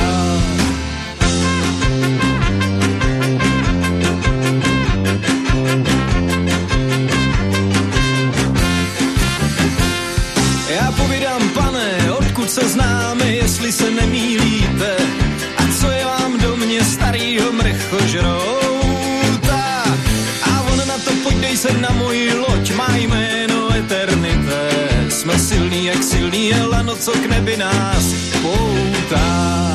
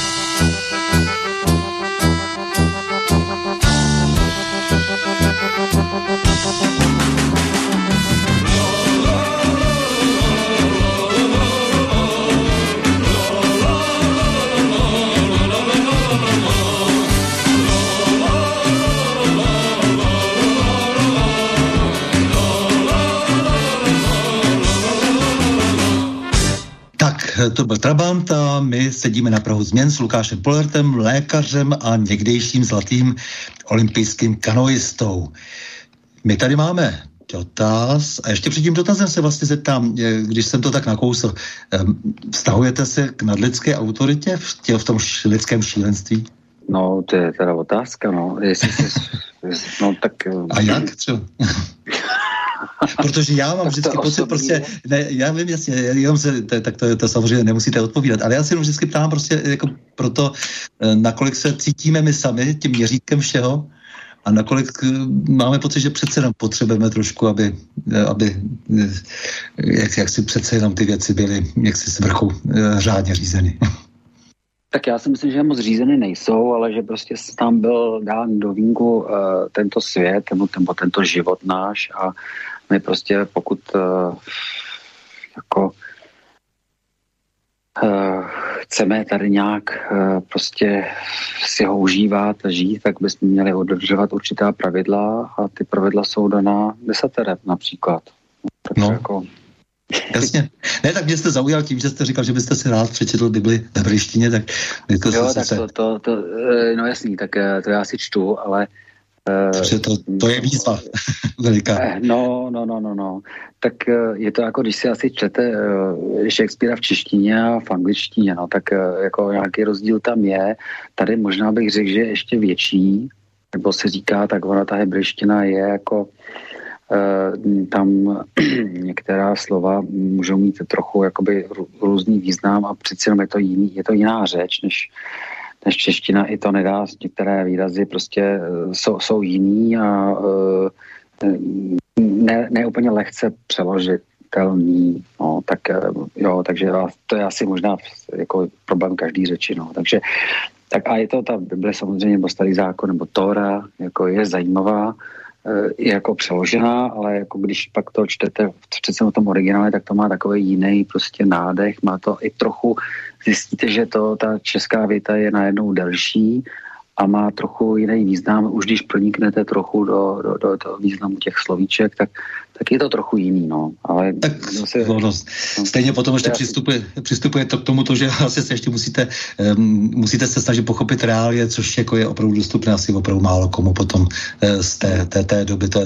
to je nesmírně náročné a myslím, že se to v podstatě téměř nikomu nedaří, ale jako mě šlo o tu vertikálu, protože si myslím, že my máme tu svobodu se tady, eh, se tady jak si rozhodovat, jako známe zavodně, ale samozřejmě s následky. tak takhle já to, já to vidím a často prostě ti lidé, kteří mají pocit, že jsou si měřítkem jenom sami sobě, tak mm, nepřinese to asi nic dobrého. To, to je můj zase názor, to je můj, moje víra. No, já takové zkušenost nemám, no. Hmm. Eh, tak eh, já bych eh, se tady vrátil teda k té již předtím poslané otázce od Edelíny. Dobrý večer, děkujeme za zajímavý rozhovor. Co říkáte, pane doktore, tomu, že na TBC umírá na světě ročně stále 2 miliony lidí, ale očkování proti této nemoci není světové, očkování není povinné, zatímco na COVID zemřelo 900 tisíc lidí na světě a očkování je povinné. Tlak není pouze na staré lidi, ale i na pracující. Ti si nyní musí platit měsíčně 8 tisíc za testy. Zdá se vám to morální? Já vím, no tak to je vlastně skoro tak shrnutí to, co, o čem se tady bavíme celou dobu, jako samozřejmě ano je řada, uh, dokonce ona říkala, že, Evelína říkala, že zemřelo 900 tisíc, já myslím, že zemřelo asi 5 milionů lidí, jo, na, na ten covid, a, ale to je, ono to je jedno, jo, protože jako ta, ta čísla no, jsou opravdu... Metodika je spochybnitelná, no, no. Ne, tak, jako, jako kolik, kolik zemře jako bych kecal, ale nevím, kolik zemře třeba lidí eh, na tu chřipku každý rok, nevím, kolik u nás pět tisíc a nějak, no a na, na, na světě milion nebo dva miliony, milion na chřipku. No, takže za 10 let 10 milionů, za 20 let 20 milionů, my jsme tady s nějakým covidem na pěti milionech, jo, tak jako to je taky zestřovatelný. Taky jsem někde četl, že zemře 6 milionů dětí hlady, že jo, každý rok. A je to, ne, že by to bylo všem jedno, ale jako nějak zvlášť, že to nikomu moc nezajímá, nějak o tom nepíšeme moc, nebo nepíšou o tom média. A uh, zemře třeba 500 tisíc. 500 tisíc dětí zemře na virový průjem, na rotavirovou infekci. Mm-hmm. Každý rok. Ovšem každý rok, ne jednou za rok, jako na covid, ale každý rok nám tady zemře 500 tisíc dětí.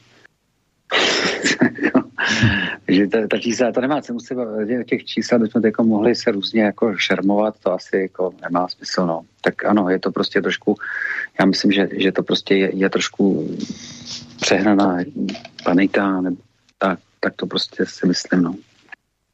No a teď teda e, přidávají k tomu ty společenské věci, protože to vás asi taky nemůže nechat úplně klidným. Eh, jste konec konců člověk společenský, jste také jak si nějaký, nějaký, nějaký čas strávil v politice. E, co říkáte těm ekonomicky likvidačním důsledkům lockdownů, nouzových opatření, zejména pro malé a střední podnikatele, likvidace celých odvětví prakticky, jako z důsledky pro staděříce příslušníků rodin, s fatálními důsledky pro státní rozpočet? Státní no. dluh radikálně zvýšený a přijatý za nejasných podmínek, že je tajeno stejně jako vlastně ty smlouvy na nákup vakcín či zdravotních pomůcek. Eh, to, to, je, to je strašná situace, která se prakticky vůbec nikde neobjevuje v těch diskuzích eh, veřejnějších tedy. A eh, když se podíváme do prohlášení té příští vlády, tak tam nenajdeme vůbec žádná strategická řešení tohohle problému to znamená následků covidu, prakticky se tam vůbec neobjevuje, takže vlastně, jak říkáte, jede v tom celý svět, tak u nás ani nerozpoznáte eh, přechod z té, jedné eh, vlády na druhou. To máte pravdu, no. Jenže to já jsem nerozpoznal od roku 89. Já tomu rozumím. A to jo, tak... trošku rouhal, ale je to tak prostě. Já jsem si měl takový pocit, že ty pravicové vlády nám slibovaly vždycky malý daně a ono je to taky dost podobný pořád a já, tak to, dá, takže, to dáme ještě řeč, ale necháme takovou telefon. Ale to já, aby... já, já, helejte si takhle, já nejsem ekonom, či to je to jako neumím. Jasně. Já nevím, nevím, jako uh, máme nějaký státní dluh, já prostě uh, v nějaký výši, vím, že teď bude vyšší. Uh, kolik máme státní dluh, já nevím, jo. Jako fakt jako nevím, ale tak žije na dluh, ale kdo nežije na dluh? Řekněte mi nějaký no, k, stát. K, k tomu se, k tomu se, k tomu se ještě vrátíme a já bych teď ale poprosil uh, Borisa, aby nám pustil ten telefonát. Dobrý večer, prajem. Uh, no ja by som niečo k, k tej téme povedal, čo bolo pred pesničkou, že um, pán doktor Polert uh, spomínal Slovensko, že? A potom sa tak trochu zadivil, že vlastne áno, tam to funguje tak isto ako v Česku a všeobecne na celom svete. Dnes totiž to mm, doktor Andrej Jančo, to je ambulantný lekár pre uh, vnútorné lekárstvo, výživu a tak ďalej. Uh, a dosť sa angažuje uh, v tomto. A on teda predniesol takú verziu jednu, že totižto mm, po páde komunistického režimu a Sovětského zväzu a tak ďalej, že sa znížila výroba zbrojárska v USA a ostatných štátoch a že ten kapitál, čo za tým stál, sa vrhol na farmaceutický priemysel a zdravotníctvo. A že postupne ho ovládli. Veď si to asi všetci myslíme, že tí, tí farmaceutickí reprezentanti nenavštevujú tých lekárov len tak, ale že za tým niečo je. A že sa zadávajú všelijaké analýzy e, na oddelenia väčších nemocníc priamo primárom a tak ďalej a tak ďalej. Ja spomínal priamo aj zo pár ľudí vytipovaných na ministerstve. Až proste ako, že tí majú vplyv na vládu, lebo vo vláde kto sedí, no však vedí, ako oni sa pýtajú na ministerstvo, že čo máme robiť, takže Áno, farmaceutický priemysel zrejme to takto diktuje cez tých svojich ľudí, ktorí, ktorých majú uplatených jednoducho. No tak, tak by som sa chcel spýtať, že čo si o tom myslíte, no. no. Mm-hmm. Tak no, já poprosím odpověď. Eh, já si myslím, že takhle úplně jednoduchý to nebude, že, že by prostě eh, tady byly, jako, když bych teda pokračoval, v té, já tomu budu říkat, já nevím, jestli konspirace, nebo tak, mně se, jako, mně se líbí konspirace jakákoliv, protože um, protože si myslím, že ta konspirace vždycky vznikne na, eh, ne, ne tak jako samovolně, ale má nějaký základy, že jo. Tak uh, tohle o čem si, jestli jsem to dobře pochopil, tak tady jsou, že teda farmaceutický průmysl je hodně bohatý, protože Boleť by nebyl, když eh, léky uh, bere celý svět, berou to miliardy lidí a berou to hlavně pravidelně a berou to denně. Uh, takže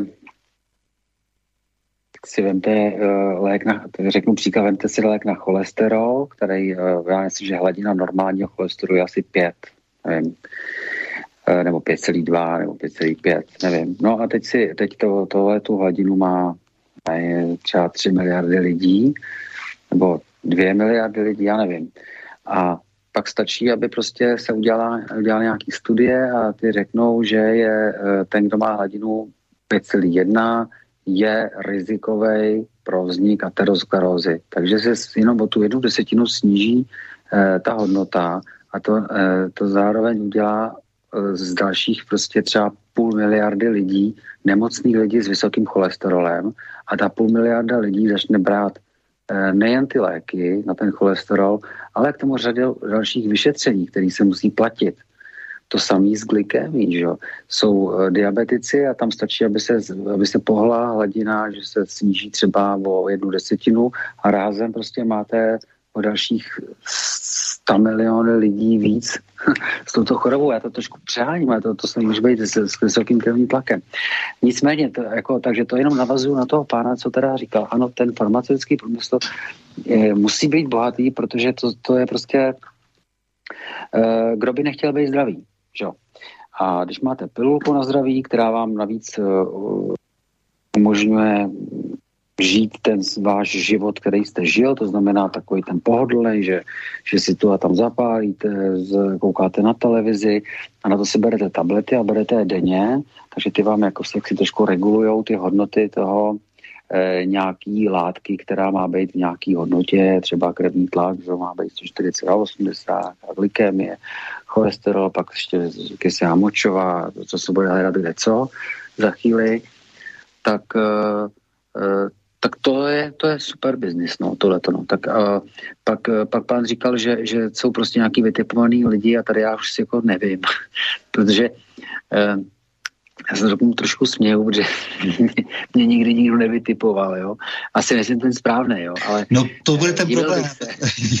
je určitý druh lidí, který vlastně nepřitahuje vlastně ty... ty, ty já vím, ale, ale tak jako mám spoustu kolegů a tak a nezdálo se mi, že by prostě eh, za, ně, za někým jako chodil někdo z nějaký hmm. farmaceutické firmy. Samozřejmě, že farmaceutické firmy platí e, pobyt na nějakém kongresu v New Yorku a to, ale to asi myslím, že není zásadní. Co je, co je potřeba, je, aby ty, ty lidi měli plát a tak, takže to jako jeden výlet eh, někam na nějaký kongres, to jako není úplně asi jako smyslem, no. Takže, takže nevím, jestli, jestli až tak by tady eh, ta, ta farmaceutická firma uplatila nějakou sortu lidí, který by teď třeba eh, byli jaksi poplatní eh, nějakým, nějakým prostě eh, nevím, nějakým hurá akcím. Jako. Já, já prostě ne, já tomu, nějak se mi tomu nechce věřit úplně. Jo. No, přesto bych řekl, že ten obchod se strachem eh, patrně eh, nese opravdu velké výsledky. jako no, velký, to, to určitě, velký, no. velký zisk, eh, to je vidět, že samozřejmě, když si jde o takové peníze, tak, tak pochopitelně se lidé často neštítí ničeho, to znamená, že nejsou zdaleka ty motivace takové, že se chce listu pomoci, ale pochopitelně eh, především zkasírovat ty lidi, ale od toho tady byly ti politici. Eh, ten systém je vlastně dnes velmi dysfunkční. Eh, ti politici, ti politici měli chránit ty své voliče, své občany. A tady je problém, že se zdá, že tak nečiní. Eh, že mají navrh právě ty farmaceutické firmy. A jeví se to ze všech těch kontraktačních vztahů, které jsou velmi neprůhledné, nejasné a dozvídáme se, ale to je úplně nejzásadnější věc třeba u těch vakcín, že přebírá na sebe za jakýsi experiment odpovědnost stát. To znamená my všichni. My všichni, že zaplatíme případné selhání, žaloby a tak dále. To znamená, že naprosto mm, v pohodě si tady vlastně ty velké farmaceutické firmy dělají obrovský biznis na, na, na tomto světě a samozřejmě, že tím pádem vzniká vata, o kterou se je možné dělit. No, já já rozumím, ale nevím, jakoby, co, co k tomu říct a no, jasně, jako, jasně. já nevím prostě, no. Jako, všiml jsem si, že, že prostě jsme tam měli, jsme měli volby, že jo, před chvílí, tak, tak ta opozice uh, měla trochu jinou retoriku, když bylo jaro, a teď, jak eh, byla zvolená, tak má úplně stejnou, jako měla ta předešlá vláda. To prostě jenom jsou kosmetické úpravy. Takže to jako nevím, no, jak je to možné. Působí to dokonce do, ano, působí to dokonce dojmem, jako by ti politici tam byli jen tak dosazovaní pro forma, aby tedy někdo nesl e, jako fyzická osoba odpovědnost, ale že tam už jede jako, jako nějaký, e, nějaký moloch, e, nějací úředníci sami rozhodují, přijímají další rozhodnutí a oni to jenom vlastně potom posvěcují tím, že někde, někde zvědají ve Strakově akademii ruku. A já nevím, já, já no, nechci se mi tomu jako věřit, ale uvidíme, jako co, co vlastně, co, vás, co vlastně chtějí. No, jako, protože jako, jako, já to vidím, já to vidím z medicínského hlediska. A tohle samozřejmě je pro mě trošku jako asi politický, uh, politická věc, ten covid, protože z medicínského hlediska jako ne, vlastně nemá obdoby, aby, aby se tady také protěžovala prostě jiná skupina proti infekčním a mm-hmm. očkovaným lidem. To prostě jako, jako je nehorázné. Takže uh, to je divný. No. no nejenom to, ale vyhlášení před půl rokem, to je půl roku stále, vyhlášení politiků, že třeba e, zdravotní pojišťovny budou na konci roku na nule, e, že se, se bude muset na zdravotní pojištění půjčit, což je neuvěřitelné. To je jako to, na to nemusíte být ekonom. Aby bylo jasné, že to jsou nesmysly. Jak pravila tehdy e, paní ministrině práce a sociálních věcí. No tak to je přece no. strašně alarmující. Co to má znamenat? No já nevím, co má být cílem. Jo? Jestli jako teď vypadá, že, že cíl prostě všech tady těch vlád je jako za každou cenu prostě uh, ovočkovat 100% lidí, ale stejně nevím, co má být cílem, když to očkování nefunguje. Tak, uh, tak dobře, tak, tak když budeme pokračovat dál, tak uh, se budeme očkovat, tak nakonec třeba bude povinný očkování, to je úplně jedno, pak teda jako se budeme každý půl rok očkovat. A co jako má být cílem? Mít, jakoby, to přeci ten, uh, ta očkovací látka, zase jako, zase, že by to byl tak jakoby finanční, finančně zajímavý, jako no, bude se očkovat kolik, 6 miliard lidí, uh, každý půl rok, nebo řekněme každý rok, tak jako jsou léky, které se berou každý den. No, proto... To jsou zajímavější léky. Já myslím, že protože eh, se eh, projevuje nejvíce v ekonomice eh, ten, ten, ten systém lockdownů a ta nouzová opatření u nás, no tak samozřejmě tam bychom asi někde měli hledat klíč, protože tam, tam někde vlastně jako je ta, ta mm, zřejmě to rozklíčování, prostě protože schud, schudlá společnost, že ta společnost bude dál pauperizovat, jako se děje vlastně, ty, tak ta schudlá společnost samozřejmě je velmi snadno zranitelná, ovládnutelná udržitelná. Není toto náhodou jeden z cílů, protože skutečně tak to, co se děje s podnikáním, středním a malým zejména, no tak to, to, to, to nemá období za i těch posledních 30 let, kdy se stala spousta věcí.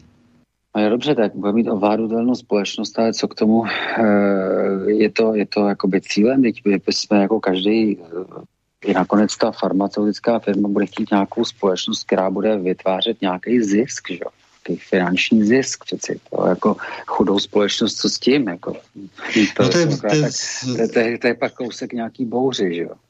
To je jasné, ale samozřejmě je tady nějaká automatizace a jsou, jsou, tady, jsou tady nějací lidé, kteří jsou použitelní, kteří jsou méně použitelní, na každého jednou dojde.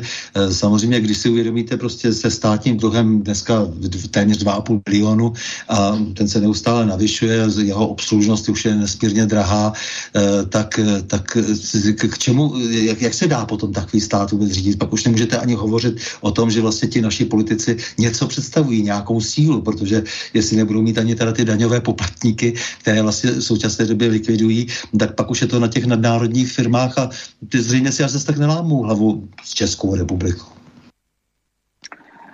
E, no jasně, to ne, no, ale jakoby ten, ten dluh, ten je v každém státě, ne, ten je na ten země ten, ten dluh, takže mm, pokud jako... No, ano, pokud, jako, pokud se jako, ne, nesmaže nějakým kataklizmatem, no, to samozřejmě to vždycky no ne, tak, tak bývá. Může, on, on, tak samozřejmě může ta velká firma jako eh, může těm všem státům nějakým způsobem eh, třeba finančně pomoct a budou, a budou prostě závislí na ty velké firmy jako, jako dlužníci, no. No jasně, sam, no. samozřejmě, pak už, ano, pak, pak těžko můžete rozhodovat sám o sobě, ale e, zajímá mě ještě, protože to samozřejmě sledujete, je to už se na sebe navázané, nebo je, vlastně je to i podmíněno tím, že vlastně jsou omezovaná občanská práva a svobody a to teda nevýbale, nebývale, protože ty samotné protiústavní nouzové stavy, to, to jsou instituty, které jsou konstruovány úplně pro jiné situace, to jsou, kdy si pravomoci při, přisvojí třeba naprosto nekompetentní lidé, kteří vás v obchodech zase stálého porušování třeba spotřebitelského zákona, nutí k protiprávnímu zveřejňování osobních zdravotních údajů. Sami tak stačí naplnit skutkovou podstatu paragrafu 328 trestního zákona. S nikým to nehne vůbec. Na Slovensku, pokud vím, teď se to řeší tím, že chce vláda zákonem delegovat na e, majitele obchodů a ti potom dál na, na, na své výkonné ruce e, tuto pravomoc, pravomoc vlastně veřejného činitele nebo představitele no. samozprávy či státní no, my, si, my je si ruce, no. Vláda nebo prostě stát si mě ruce a pře, předává tuto moc, tu udavačskou a kontrolorskou, předává prostě lidem. To myslím, že byl cíl taky komunistů, že jo, nějakého takového diktátorského režimu, takže to je fajn, jako že protože ty sousedi se udávají líp, e, jsou si k sobě blíž, to je paradoxní, že jo? E, takže si v podstatě jako jeden kontrole druhýho, no. To, to dělají, že jo, tykon děti ve škole, to je prostě tykon učí tento režim, nebo to, tyto, e, tahle ta polarizace a ta, a, a ta segregace lidí je prostě učí e, tak to jednat, no. Jo, jako já to vidím, no, tak já, já to akorát konstatuju, já nevím, co s tím, no. No ne, je právě strašné, že i v tom všem neustále jsou napadáni lidé, kteří prostě jsou na té vaší svobodomyslné pozici, protože vy taky nikomu nevnucujete to, to, že se nemá nebo nesmí očkovat, ale, ale naopak oni vám nebo nám, já mám stejný názor jako vy, stejnou pozici, tak vnucují to, že musíme něco dělat a že to musíme dělat proto, protože oni to vědí lépe a vědí lépe, co je lepší pro nás, ale přitom potom zjistíte, že vlastně to až zase tak s vámi dobře nemyslí, protože protože ve finále jde o nějaký jiný profit, třeba o to, že, nebo, nebo jde i třeba o to, že když už se zapletli do toho očkování, tak vlastně eh, nechcete tomu eh, s nimi. Takže to nejsou zrovna pozitivní, eh, no, pozitivní tak jako jasně, motivace. Ono to, totiž, ono to totiž tak, teď tak vypadá, že ono jim vlastně ani nevadí, že ty lidi jsou očkovaní, nebo respektive takhle, oni, oni tuší, že, že prostě ty, ty neočkovaní jsou vlastně zdraví a že to prodělali, ale teď už vadí prostě jenom ten, ten princip, že nejsou očkovaní. Jo. I když by to třeba jakoby vlastně bylo úplně k ničemu, tak oni musí prostě dotáhnout to do konce, aby byli očkovaní všichni. Ještě se vrátím k, jedné, k jednomu velmi zajímavému rozhovoru, to byl pro, s profesorem Tónem. A, ten, a to, to se vrací zpátky k tomu, co, co vy jste sám říkal o té primární léčbě a vůbec o léčbě. E, jsme se bavili tedy o tom selhávání těch lékařů, kteří e, odmítají léčit protože se někdo neočkoval, což je neuvěřitelné, ale eh, ten uh, profesor Thon tvrdí, že ten současný systém dokonce neumožňuje řádnou léčbu, protože ty patřičné léky neproplácí pojišťovna. Uh, je to pravda? No, tak ono na to moc lék není, že jo, jako nějaký kauzální hmm. lék na to není, protože to on si, já myslím, že myslel tím nějaký ty antiagregační, antikoagulační preparáty mm-hmm. jo, který prostě neplatí praktickému lékaři a mm, no, ale jako znova říkám, že jako to je to prostě virový onemocnění. My moc nemáme uh, možnost, jak léčit virová onemocnění. Takže to jsou spíš takový uh, podporný léky nebo pomocný, ale jako kauzálně to neléčí. Jo. Takže eh, to je otázka, v jaké fázi ten pacient se zrovna nachází a opět tady musí prostě ten praktik nebo nějaká eh, já nevím, tak si osoba blízká, prostě někdo, kdo toho pacienta zná, tak nějakým způsobem musí konat a někam ho k nějakému odbornému vyšetření prostě odeslat nebo ho nějak zapojit do tohohle toho, eh, do tohoto postupu. Jo. Nejde to takhle říct, že máme tady dva léky, prednizon nebo dexametazon, kortikoidy a, a teď to dávat těm lidem, kteří se necítí dobře nebo kteří mají pozitivní test. Jo. To prostě takhle nejde. Jo.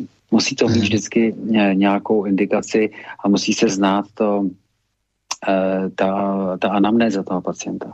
To není prostě jenom, jenom uh, covid, že jo. Prostě máte jiná onemocnění, která jsou závažnější a, a tak. Tohle bych řekl, že je, že je prostě marginálie. No. Je to Jo, ten covid je prostě něco, co jde bokem, ale přikládáme tomu váhu větší, než, než bychom měli. No jasně, je to, je to určitá opravdu zideologizovanost té společnosti, kde vlastně najednou racionální myšlení jde stranou. E, vidíte nějakou společenskou obranu za sebe? E, co si myslíte, že, že, že je vlastně praktické? V, není třeba dobré vrátit se zpátky k tomu, k tomu vlastně utvrzení se v tom, že rodina je základ státu, protože vím, že na své rodině určitě lpíte a e, máte šest dětí, a, což je úžasné a s jednou manželkou dokonce. To není tak typické. Ne, jo, já, si, já si myslím, že, že samozřejmě, že tohle to možná, ano, možná, že to bylo takový memento nebo upozornění právě na to, aby se ty, ty lidi prostě trochu zastavili, zamysleli se, tady nám ten stát prostě jak si nabourává ty rodinný vazby, tím, že nás jako eh, od sebe vlastně eh, poštval nebo prostě brazil klín mezi starý a mladý lidi. Eh, myslím si, že je to prostě apel na děti, aby se, eh, aby prostě se starali o své rodiče, protože si myslím, že každý dítě má povinnost se o své rodiče postarat. Eh, tak, jako se ten rodič eh, staral o, o ně, o své potomky, když byli malí, když se narodili, tak teď si myslím, že, že je prostě na čase, aby ta rodina se i hm, po této ose, jakoby, jakoby vertikální, ty, aby ty děti se zapojily a hm, postarali se o svý rodiče. No, to prostě asi takhle má být. No. Já myslím, že ta, ta dlouhodobá snaha o tu atomizaci společnosti, kdy vlastně ti lidé e, do značné míry mají zůstávat sami e, se svou individualitou takzvanou, e, tak že, tady, že, že to trvá už celou řadu let, ale teď jak si k tomu přistupuje opravdu ještě jako to, to trestání covidem, by se dalo říct. Já si myslím, že skutečně bychom měli spozornět a naopak prohloubit mezigenerační komunikaci trestání covidem, no, hmm. pro, prohloubit, to, to jste řekl jako hezky, no, pro, jako, uh, no, já bych se opakoval, jo, já, já si myslím, že, že prostě uh, bychom měli víc, než poslouchat stát, skoro bych řekl ignorovat, zaměřit se na, na své děti a na své rodiče a, a prostě obloukem se vyhnout nesmyslným covidovým nařízením a zbavit se roušek, především, že doma, protože tam je mít nemusíme a e, navštěvovat sousedy, usmát se na ně, chodit k ním, e, si popovídat, nalájet vína bez roušky, bez testů. Jo, bohužel to asi odnesou, jak jste říkala, ta, střed, ta střední podnikatelská sféra, znamená ty restaurace a tak. Ale mm, bohužel prostě stát ty pravidla nastavil taková, takže my jediné, co z čeho můžeme uniknout, je, že prostě zkrátka se budeme scházet eh, takhle soukromně. No. Ne, to jste řekl velmi dobře a jsem strašně rád, že jako, jako takhle jako, jako na to jdete, protože si myslím, že právě to po sousedsku všechno a, a rodině, že to je určitá jako poslední možná obrana eh, proti tomu velkému globalizačnímu tlaku, eh, který a v tom rejstříku vlastně těch globalistických eh, tlaků je samozřejmě i celá ta eh, covidová hysterie, která je tlačena eh, těmi hlasnými troubami, tedy těmi, těmi médii zejména. Eh, když mluvíte o té, o, o, o té rodině, tak eh, samozřejmě eh, to je, dá se říct si dnes v podstatě, nebo za, ty, za ta poslední desetiletí to pozoruji a teď stále intenzivněji, to je vlastně nejohroženější element vlastně té společnosti, ale já si myslím, že bez té rodiny potom už ta společnost se rozpadá definitivně. No, Uh, asi jo, no, asi jo, já nevím, já jsem v této roli poprvé v životě v roli otce. A, takže uh, tak uh, nevím, no, nevím, co na to říct, no. Vlastenectví, co vám to říká patriotismus, vztah k něčemu, co je ohraničeno eh, hranicí a mluví se tady jedním jazykem, takže dejme tomu, že právě před chvilkou jste o té, o té semantice mluvil, u těch eh, dokonce starých jazyků, eh, tak, eh, tak když je to ten jeden jazyk, ve kterém se vlastně dá, je uskutečňovat to, čemu se říká demokracie a co dostává tady těch posledních letech hodně na frak všude, eh, ale dost často také tím, že právě se neumí moc ten jazyk používat, tak eh, jak vy vnímáte ten patriotismus, teda ten vztah k té rodné hroudě a e, k tomu společenství, ve kterém jsme vyrůstali a kde nějak známe svoje zvyklosti, kde jakž tak, zdá se, že stále hůře známe svoji historii, svoje tradice. E, jak, jak vnímáte tohle, to, to, to, ten, ten způsob, jak si, dejme tomu, obrany před něčím eh, nebezpečným a vnějším? Tak asi to vnímám hlavně z vlastní zkušenosti, kterou jsem prožil. Takže já jsem se tady narodil v Praze, částečně v Budějovicích, protože maminka je z Budějovic a vlastně sestra jedna.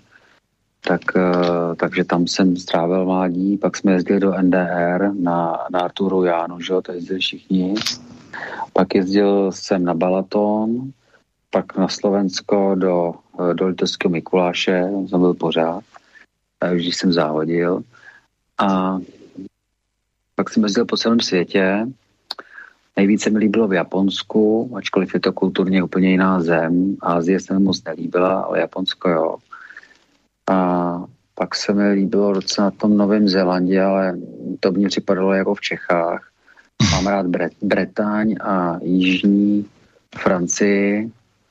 No a na Kostarice jako dobrý, ale jako nějak zvláštně tak. Se, byla, líbila se mi Kanada, a teď jsem byl v Izraeli třikrát a tam se mi líbilo moc. Tam asi jako opravdu musím říct, ty, ty dějiny kráčely jako se vší parádou jako tisíce let a tam to na vás dechne. Tam se mi líbilo strašně moc, ale to vlastně o tom mluvím takhle proto, že to je vlastně tak jako můj, můj vztah k té rodní hroudě, jak se říká. Prostě mně eh, se líbí všude na té země kouli tady umím česky, takže samozřejmě to rodný jazyk, tak se nejlíp domluvím tak. A strávil jsem tady největší část svého života, ale umím si představit, že bych žil i jinde. Jako mm, třeba i do konce života nebo tak, jo, ale já se k tomu nedostanu, ale umím si představit a teď ty děti mají, já jsem do 19 let se nemohl podívat do zahraničí, Teď ty možnosti jsou takové, že tam mládež prostě hodně cestuje a pak se i vrací. Byl jsem v Izraeli, tam všichni v 18 odjedou do Ameriky, někam pryč a pak se vrátí.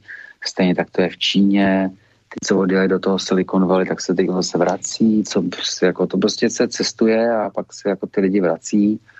Ale jako já ty, uh, tu rodnou hroudu vlastně ani ne, ne, nepovažuji, že končí u Aše a, a tamhle ve Šluknovském výběžku a, a někde na Moravě, ale jak říkám, já myslím, že to je docela eh, do, dokola celé země koule. Nevidím v tom jakoby rozdíl jako velký, nevidím.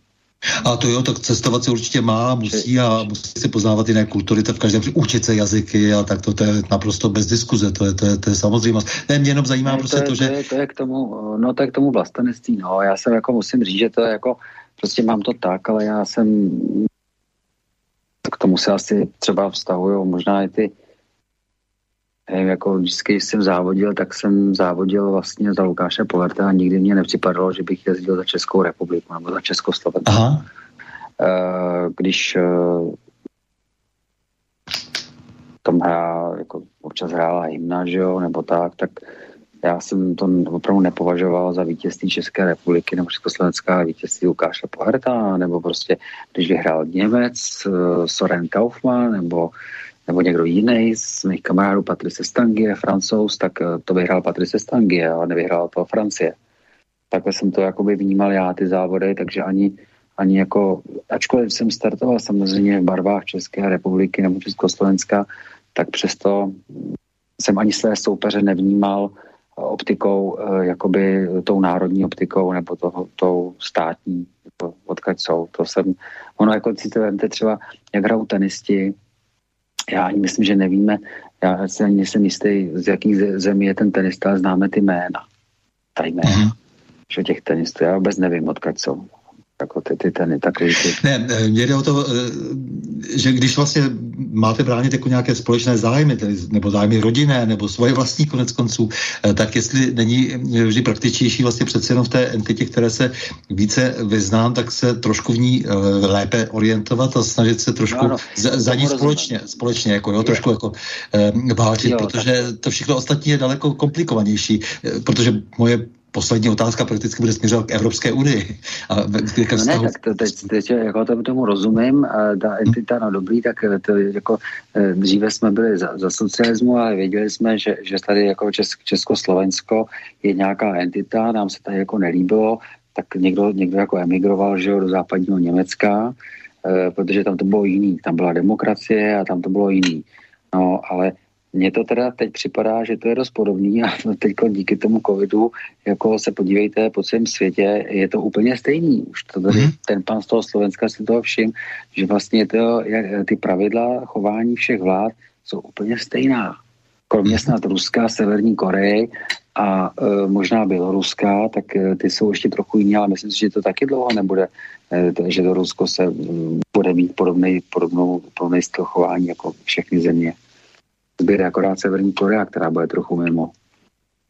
No ale proto si, si myslím, že je docela dobré apelovat na to, že lidé, kteří mají k sobě blíže, by měli pochopit, že to, co je nepřátelské, může to být i ten stát, přesně jak jste říkal, jako to znamená ignorovat, eh, když ten stát eh, zcela evidentně se chová eh, naprosto zhuvěřile a mm, chová se, až se dá říct, občas zločině. No tak jako můžou tady vzniknout No ano, tak samozřejmě pokud to bude, pokud to bude také globálně, že prostě zkrátka ta pravidla budou stejná jako v Evropské unii, jako v Americe, jako v Indii a, a, a, a tak, tak pak prostě se budou, asi se, se budou vytvářet nějaký skupiny prostě uvnitř těch států, no. Takové, jako no. já neříkám, že to musí být nutně underground nějaký, ale, ale prostě a ty budou, ty budou občas tolerovány, občas méně a bude to trochu, nevím, no. A váš tak Evropské unii? Tak eh, jako já jsem rád, že můžu si zajet do Švýcarska, ačkoliv tam nejezdím, nebo do Francie a to je to, co mě nejvíc vadilo na, eh, na tom komunismu, že jsem nemohl cestovat. A když teď můžu cestovat, tak to je to, co jsem chtěl, ale že bych chtěl nějakou vládu v Bruselu nebo mít společnou, eh, společnou nějakou zahraniční politiku, hm, to si myslím, že Samozřejmě na to bezvadný, jako já jsem, jsem rád, že prostě jako Česká republika není možný, aby se sama vojensky obránila. Mě sice jako zatím žádná válka nehrozí, ale minimálně to, to není jako o tom, ale je to prostě o tom mít nějakou moc, nějaký mocenský pakt, čo, kvůli obraně, kvůli všemu, kvůli prostě kvůli politice, no. Takže to je věřit dobrý, ale to tady jsme měli na to. No a mm, jako myslím si, že jinak jinak mě, pro mě bylo důležité to cestování, no. To jako, že to je jako mít společný euro, to asi myslím, že nějak, asi mě jako ne, do toho nevidím, jestli to je k něčemu dobrý, nevím. Tak, milí Lukáši Polete, já vám moc děkuji za rozhovor, ale hlavně za tu svobodomyslnost a nepřizpůsobivost hlouposti a zvůli. Za ten skvělý vzor schopného chytrého člověka, který se pohodlně a prospěchářsky nepoddává organizovanému zlu. Hm. Tak jo, tak děkuji. S vámi, milí posluchači, se také loučím a to s přáním. Mějme se rádi, buďme svobodní, zpříjmení, nevěšme hlavu. Stojíme při svých bližních i národech. Nepřátel se nelekejme a na množství nehleďme. Pořadu na Prahu změn se uslyšíme opět za týden v pondělí 22. listopadu v obvyklých 20 hodin a 30 minut. Naslyšenou a do počutě.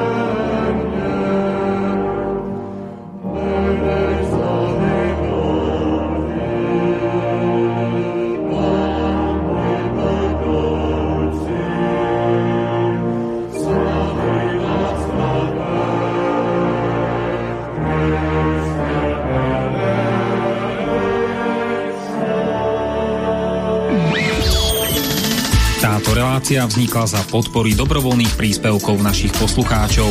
I ty sa k ním môžeš pridať. Viac informácií nájdeš na www.slobodnyvysielac.sk Ďakujeme.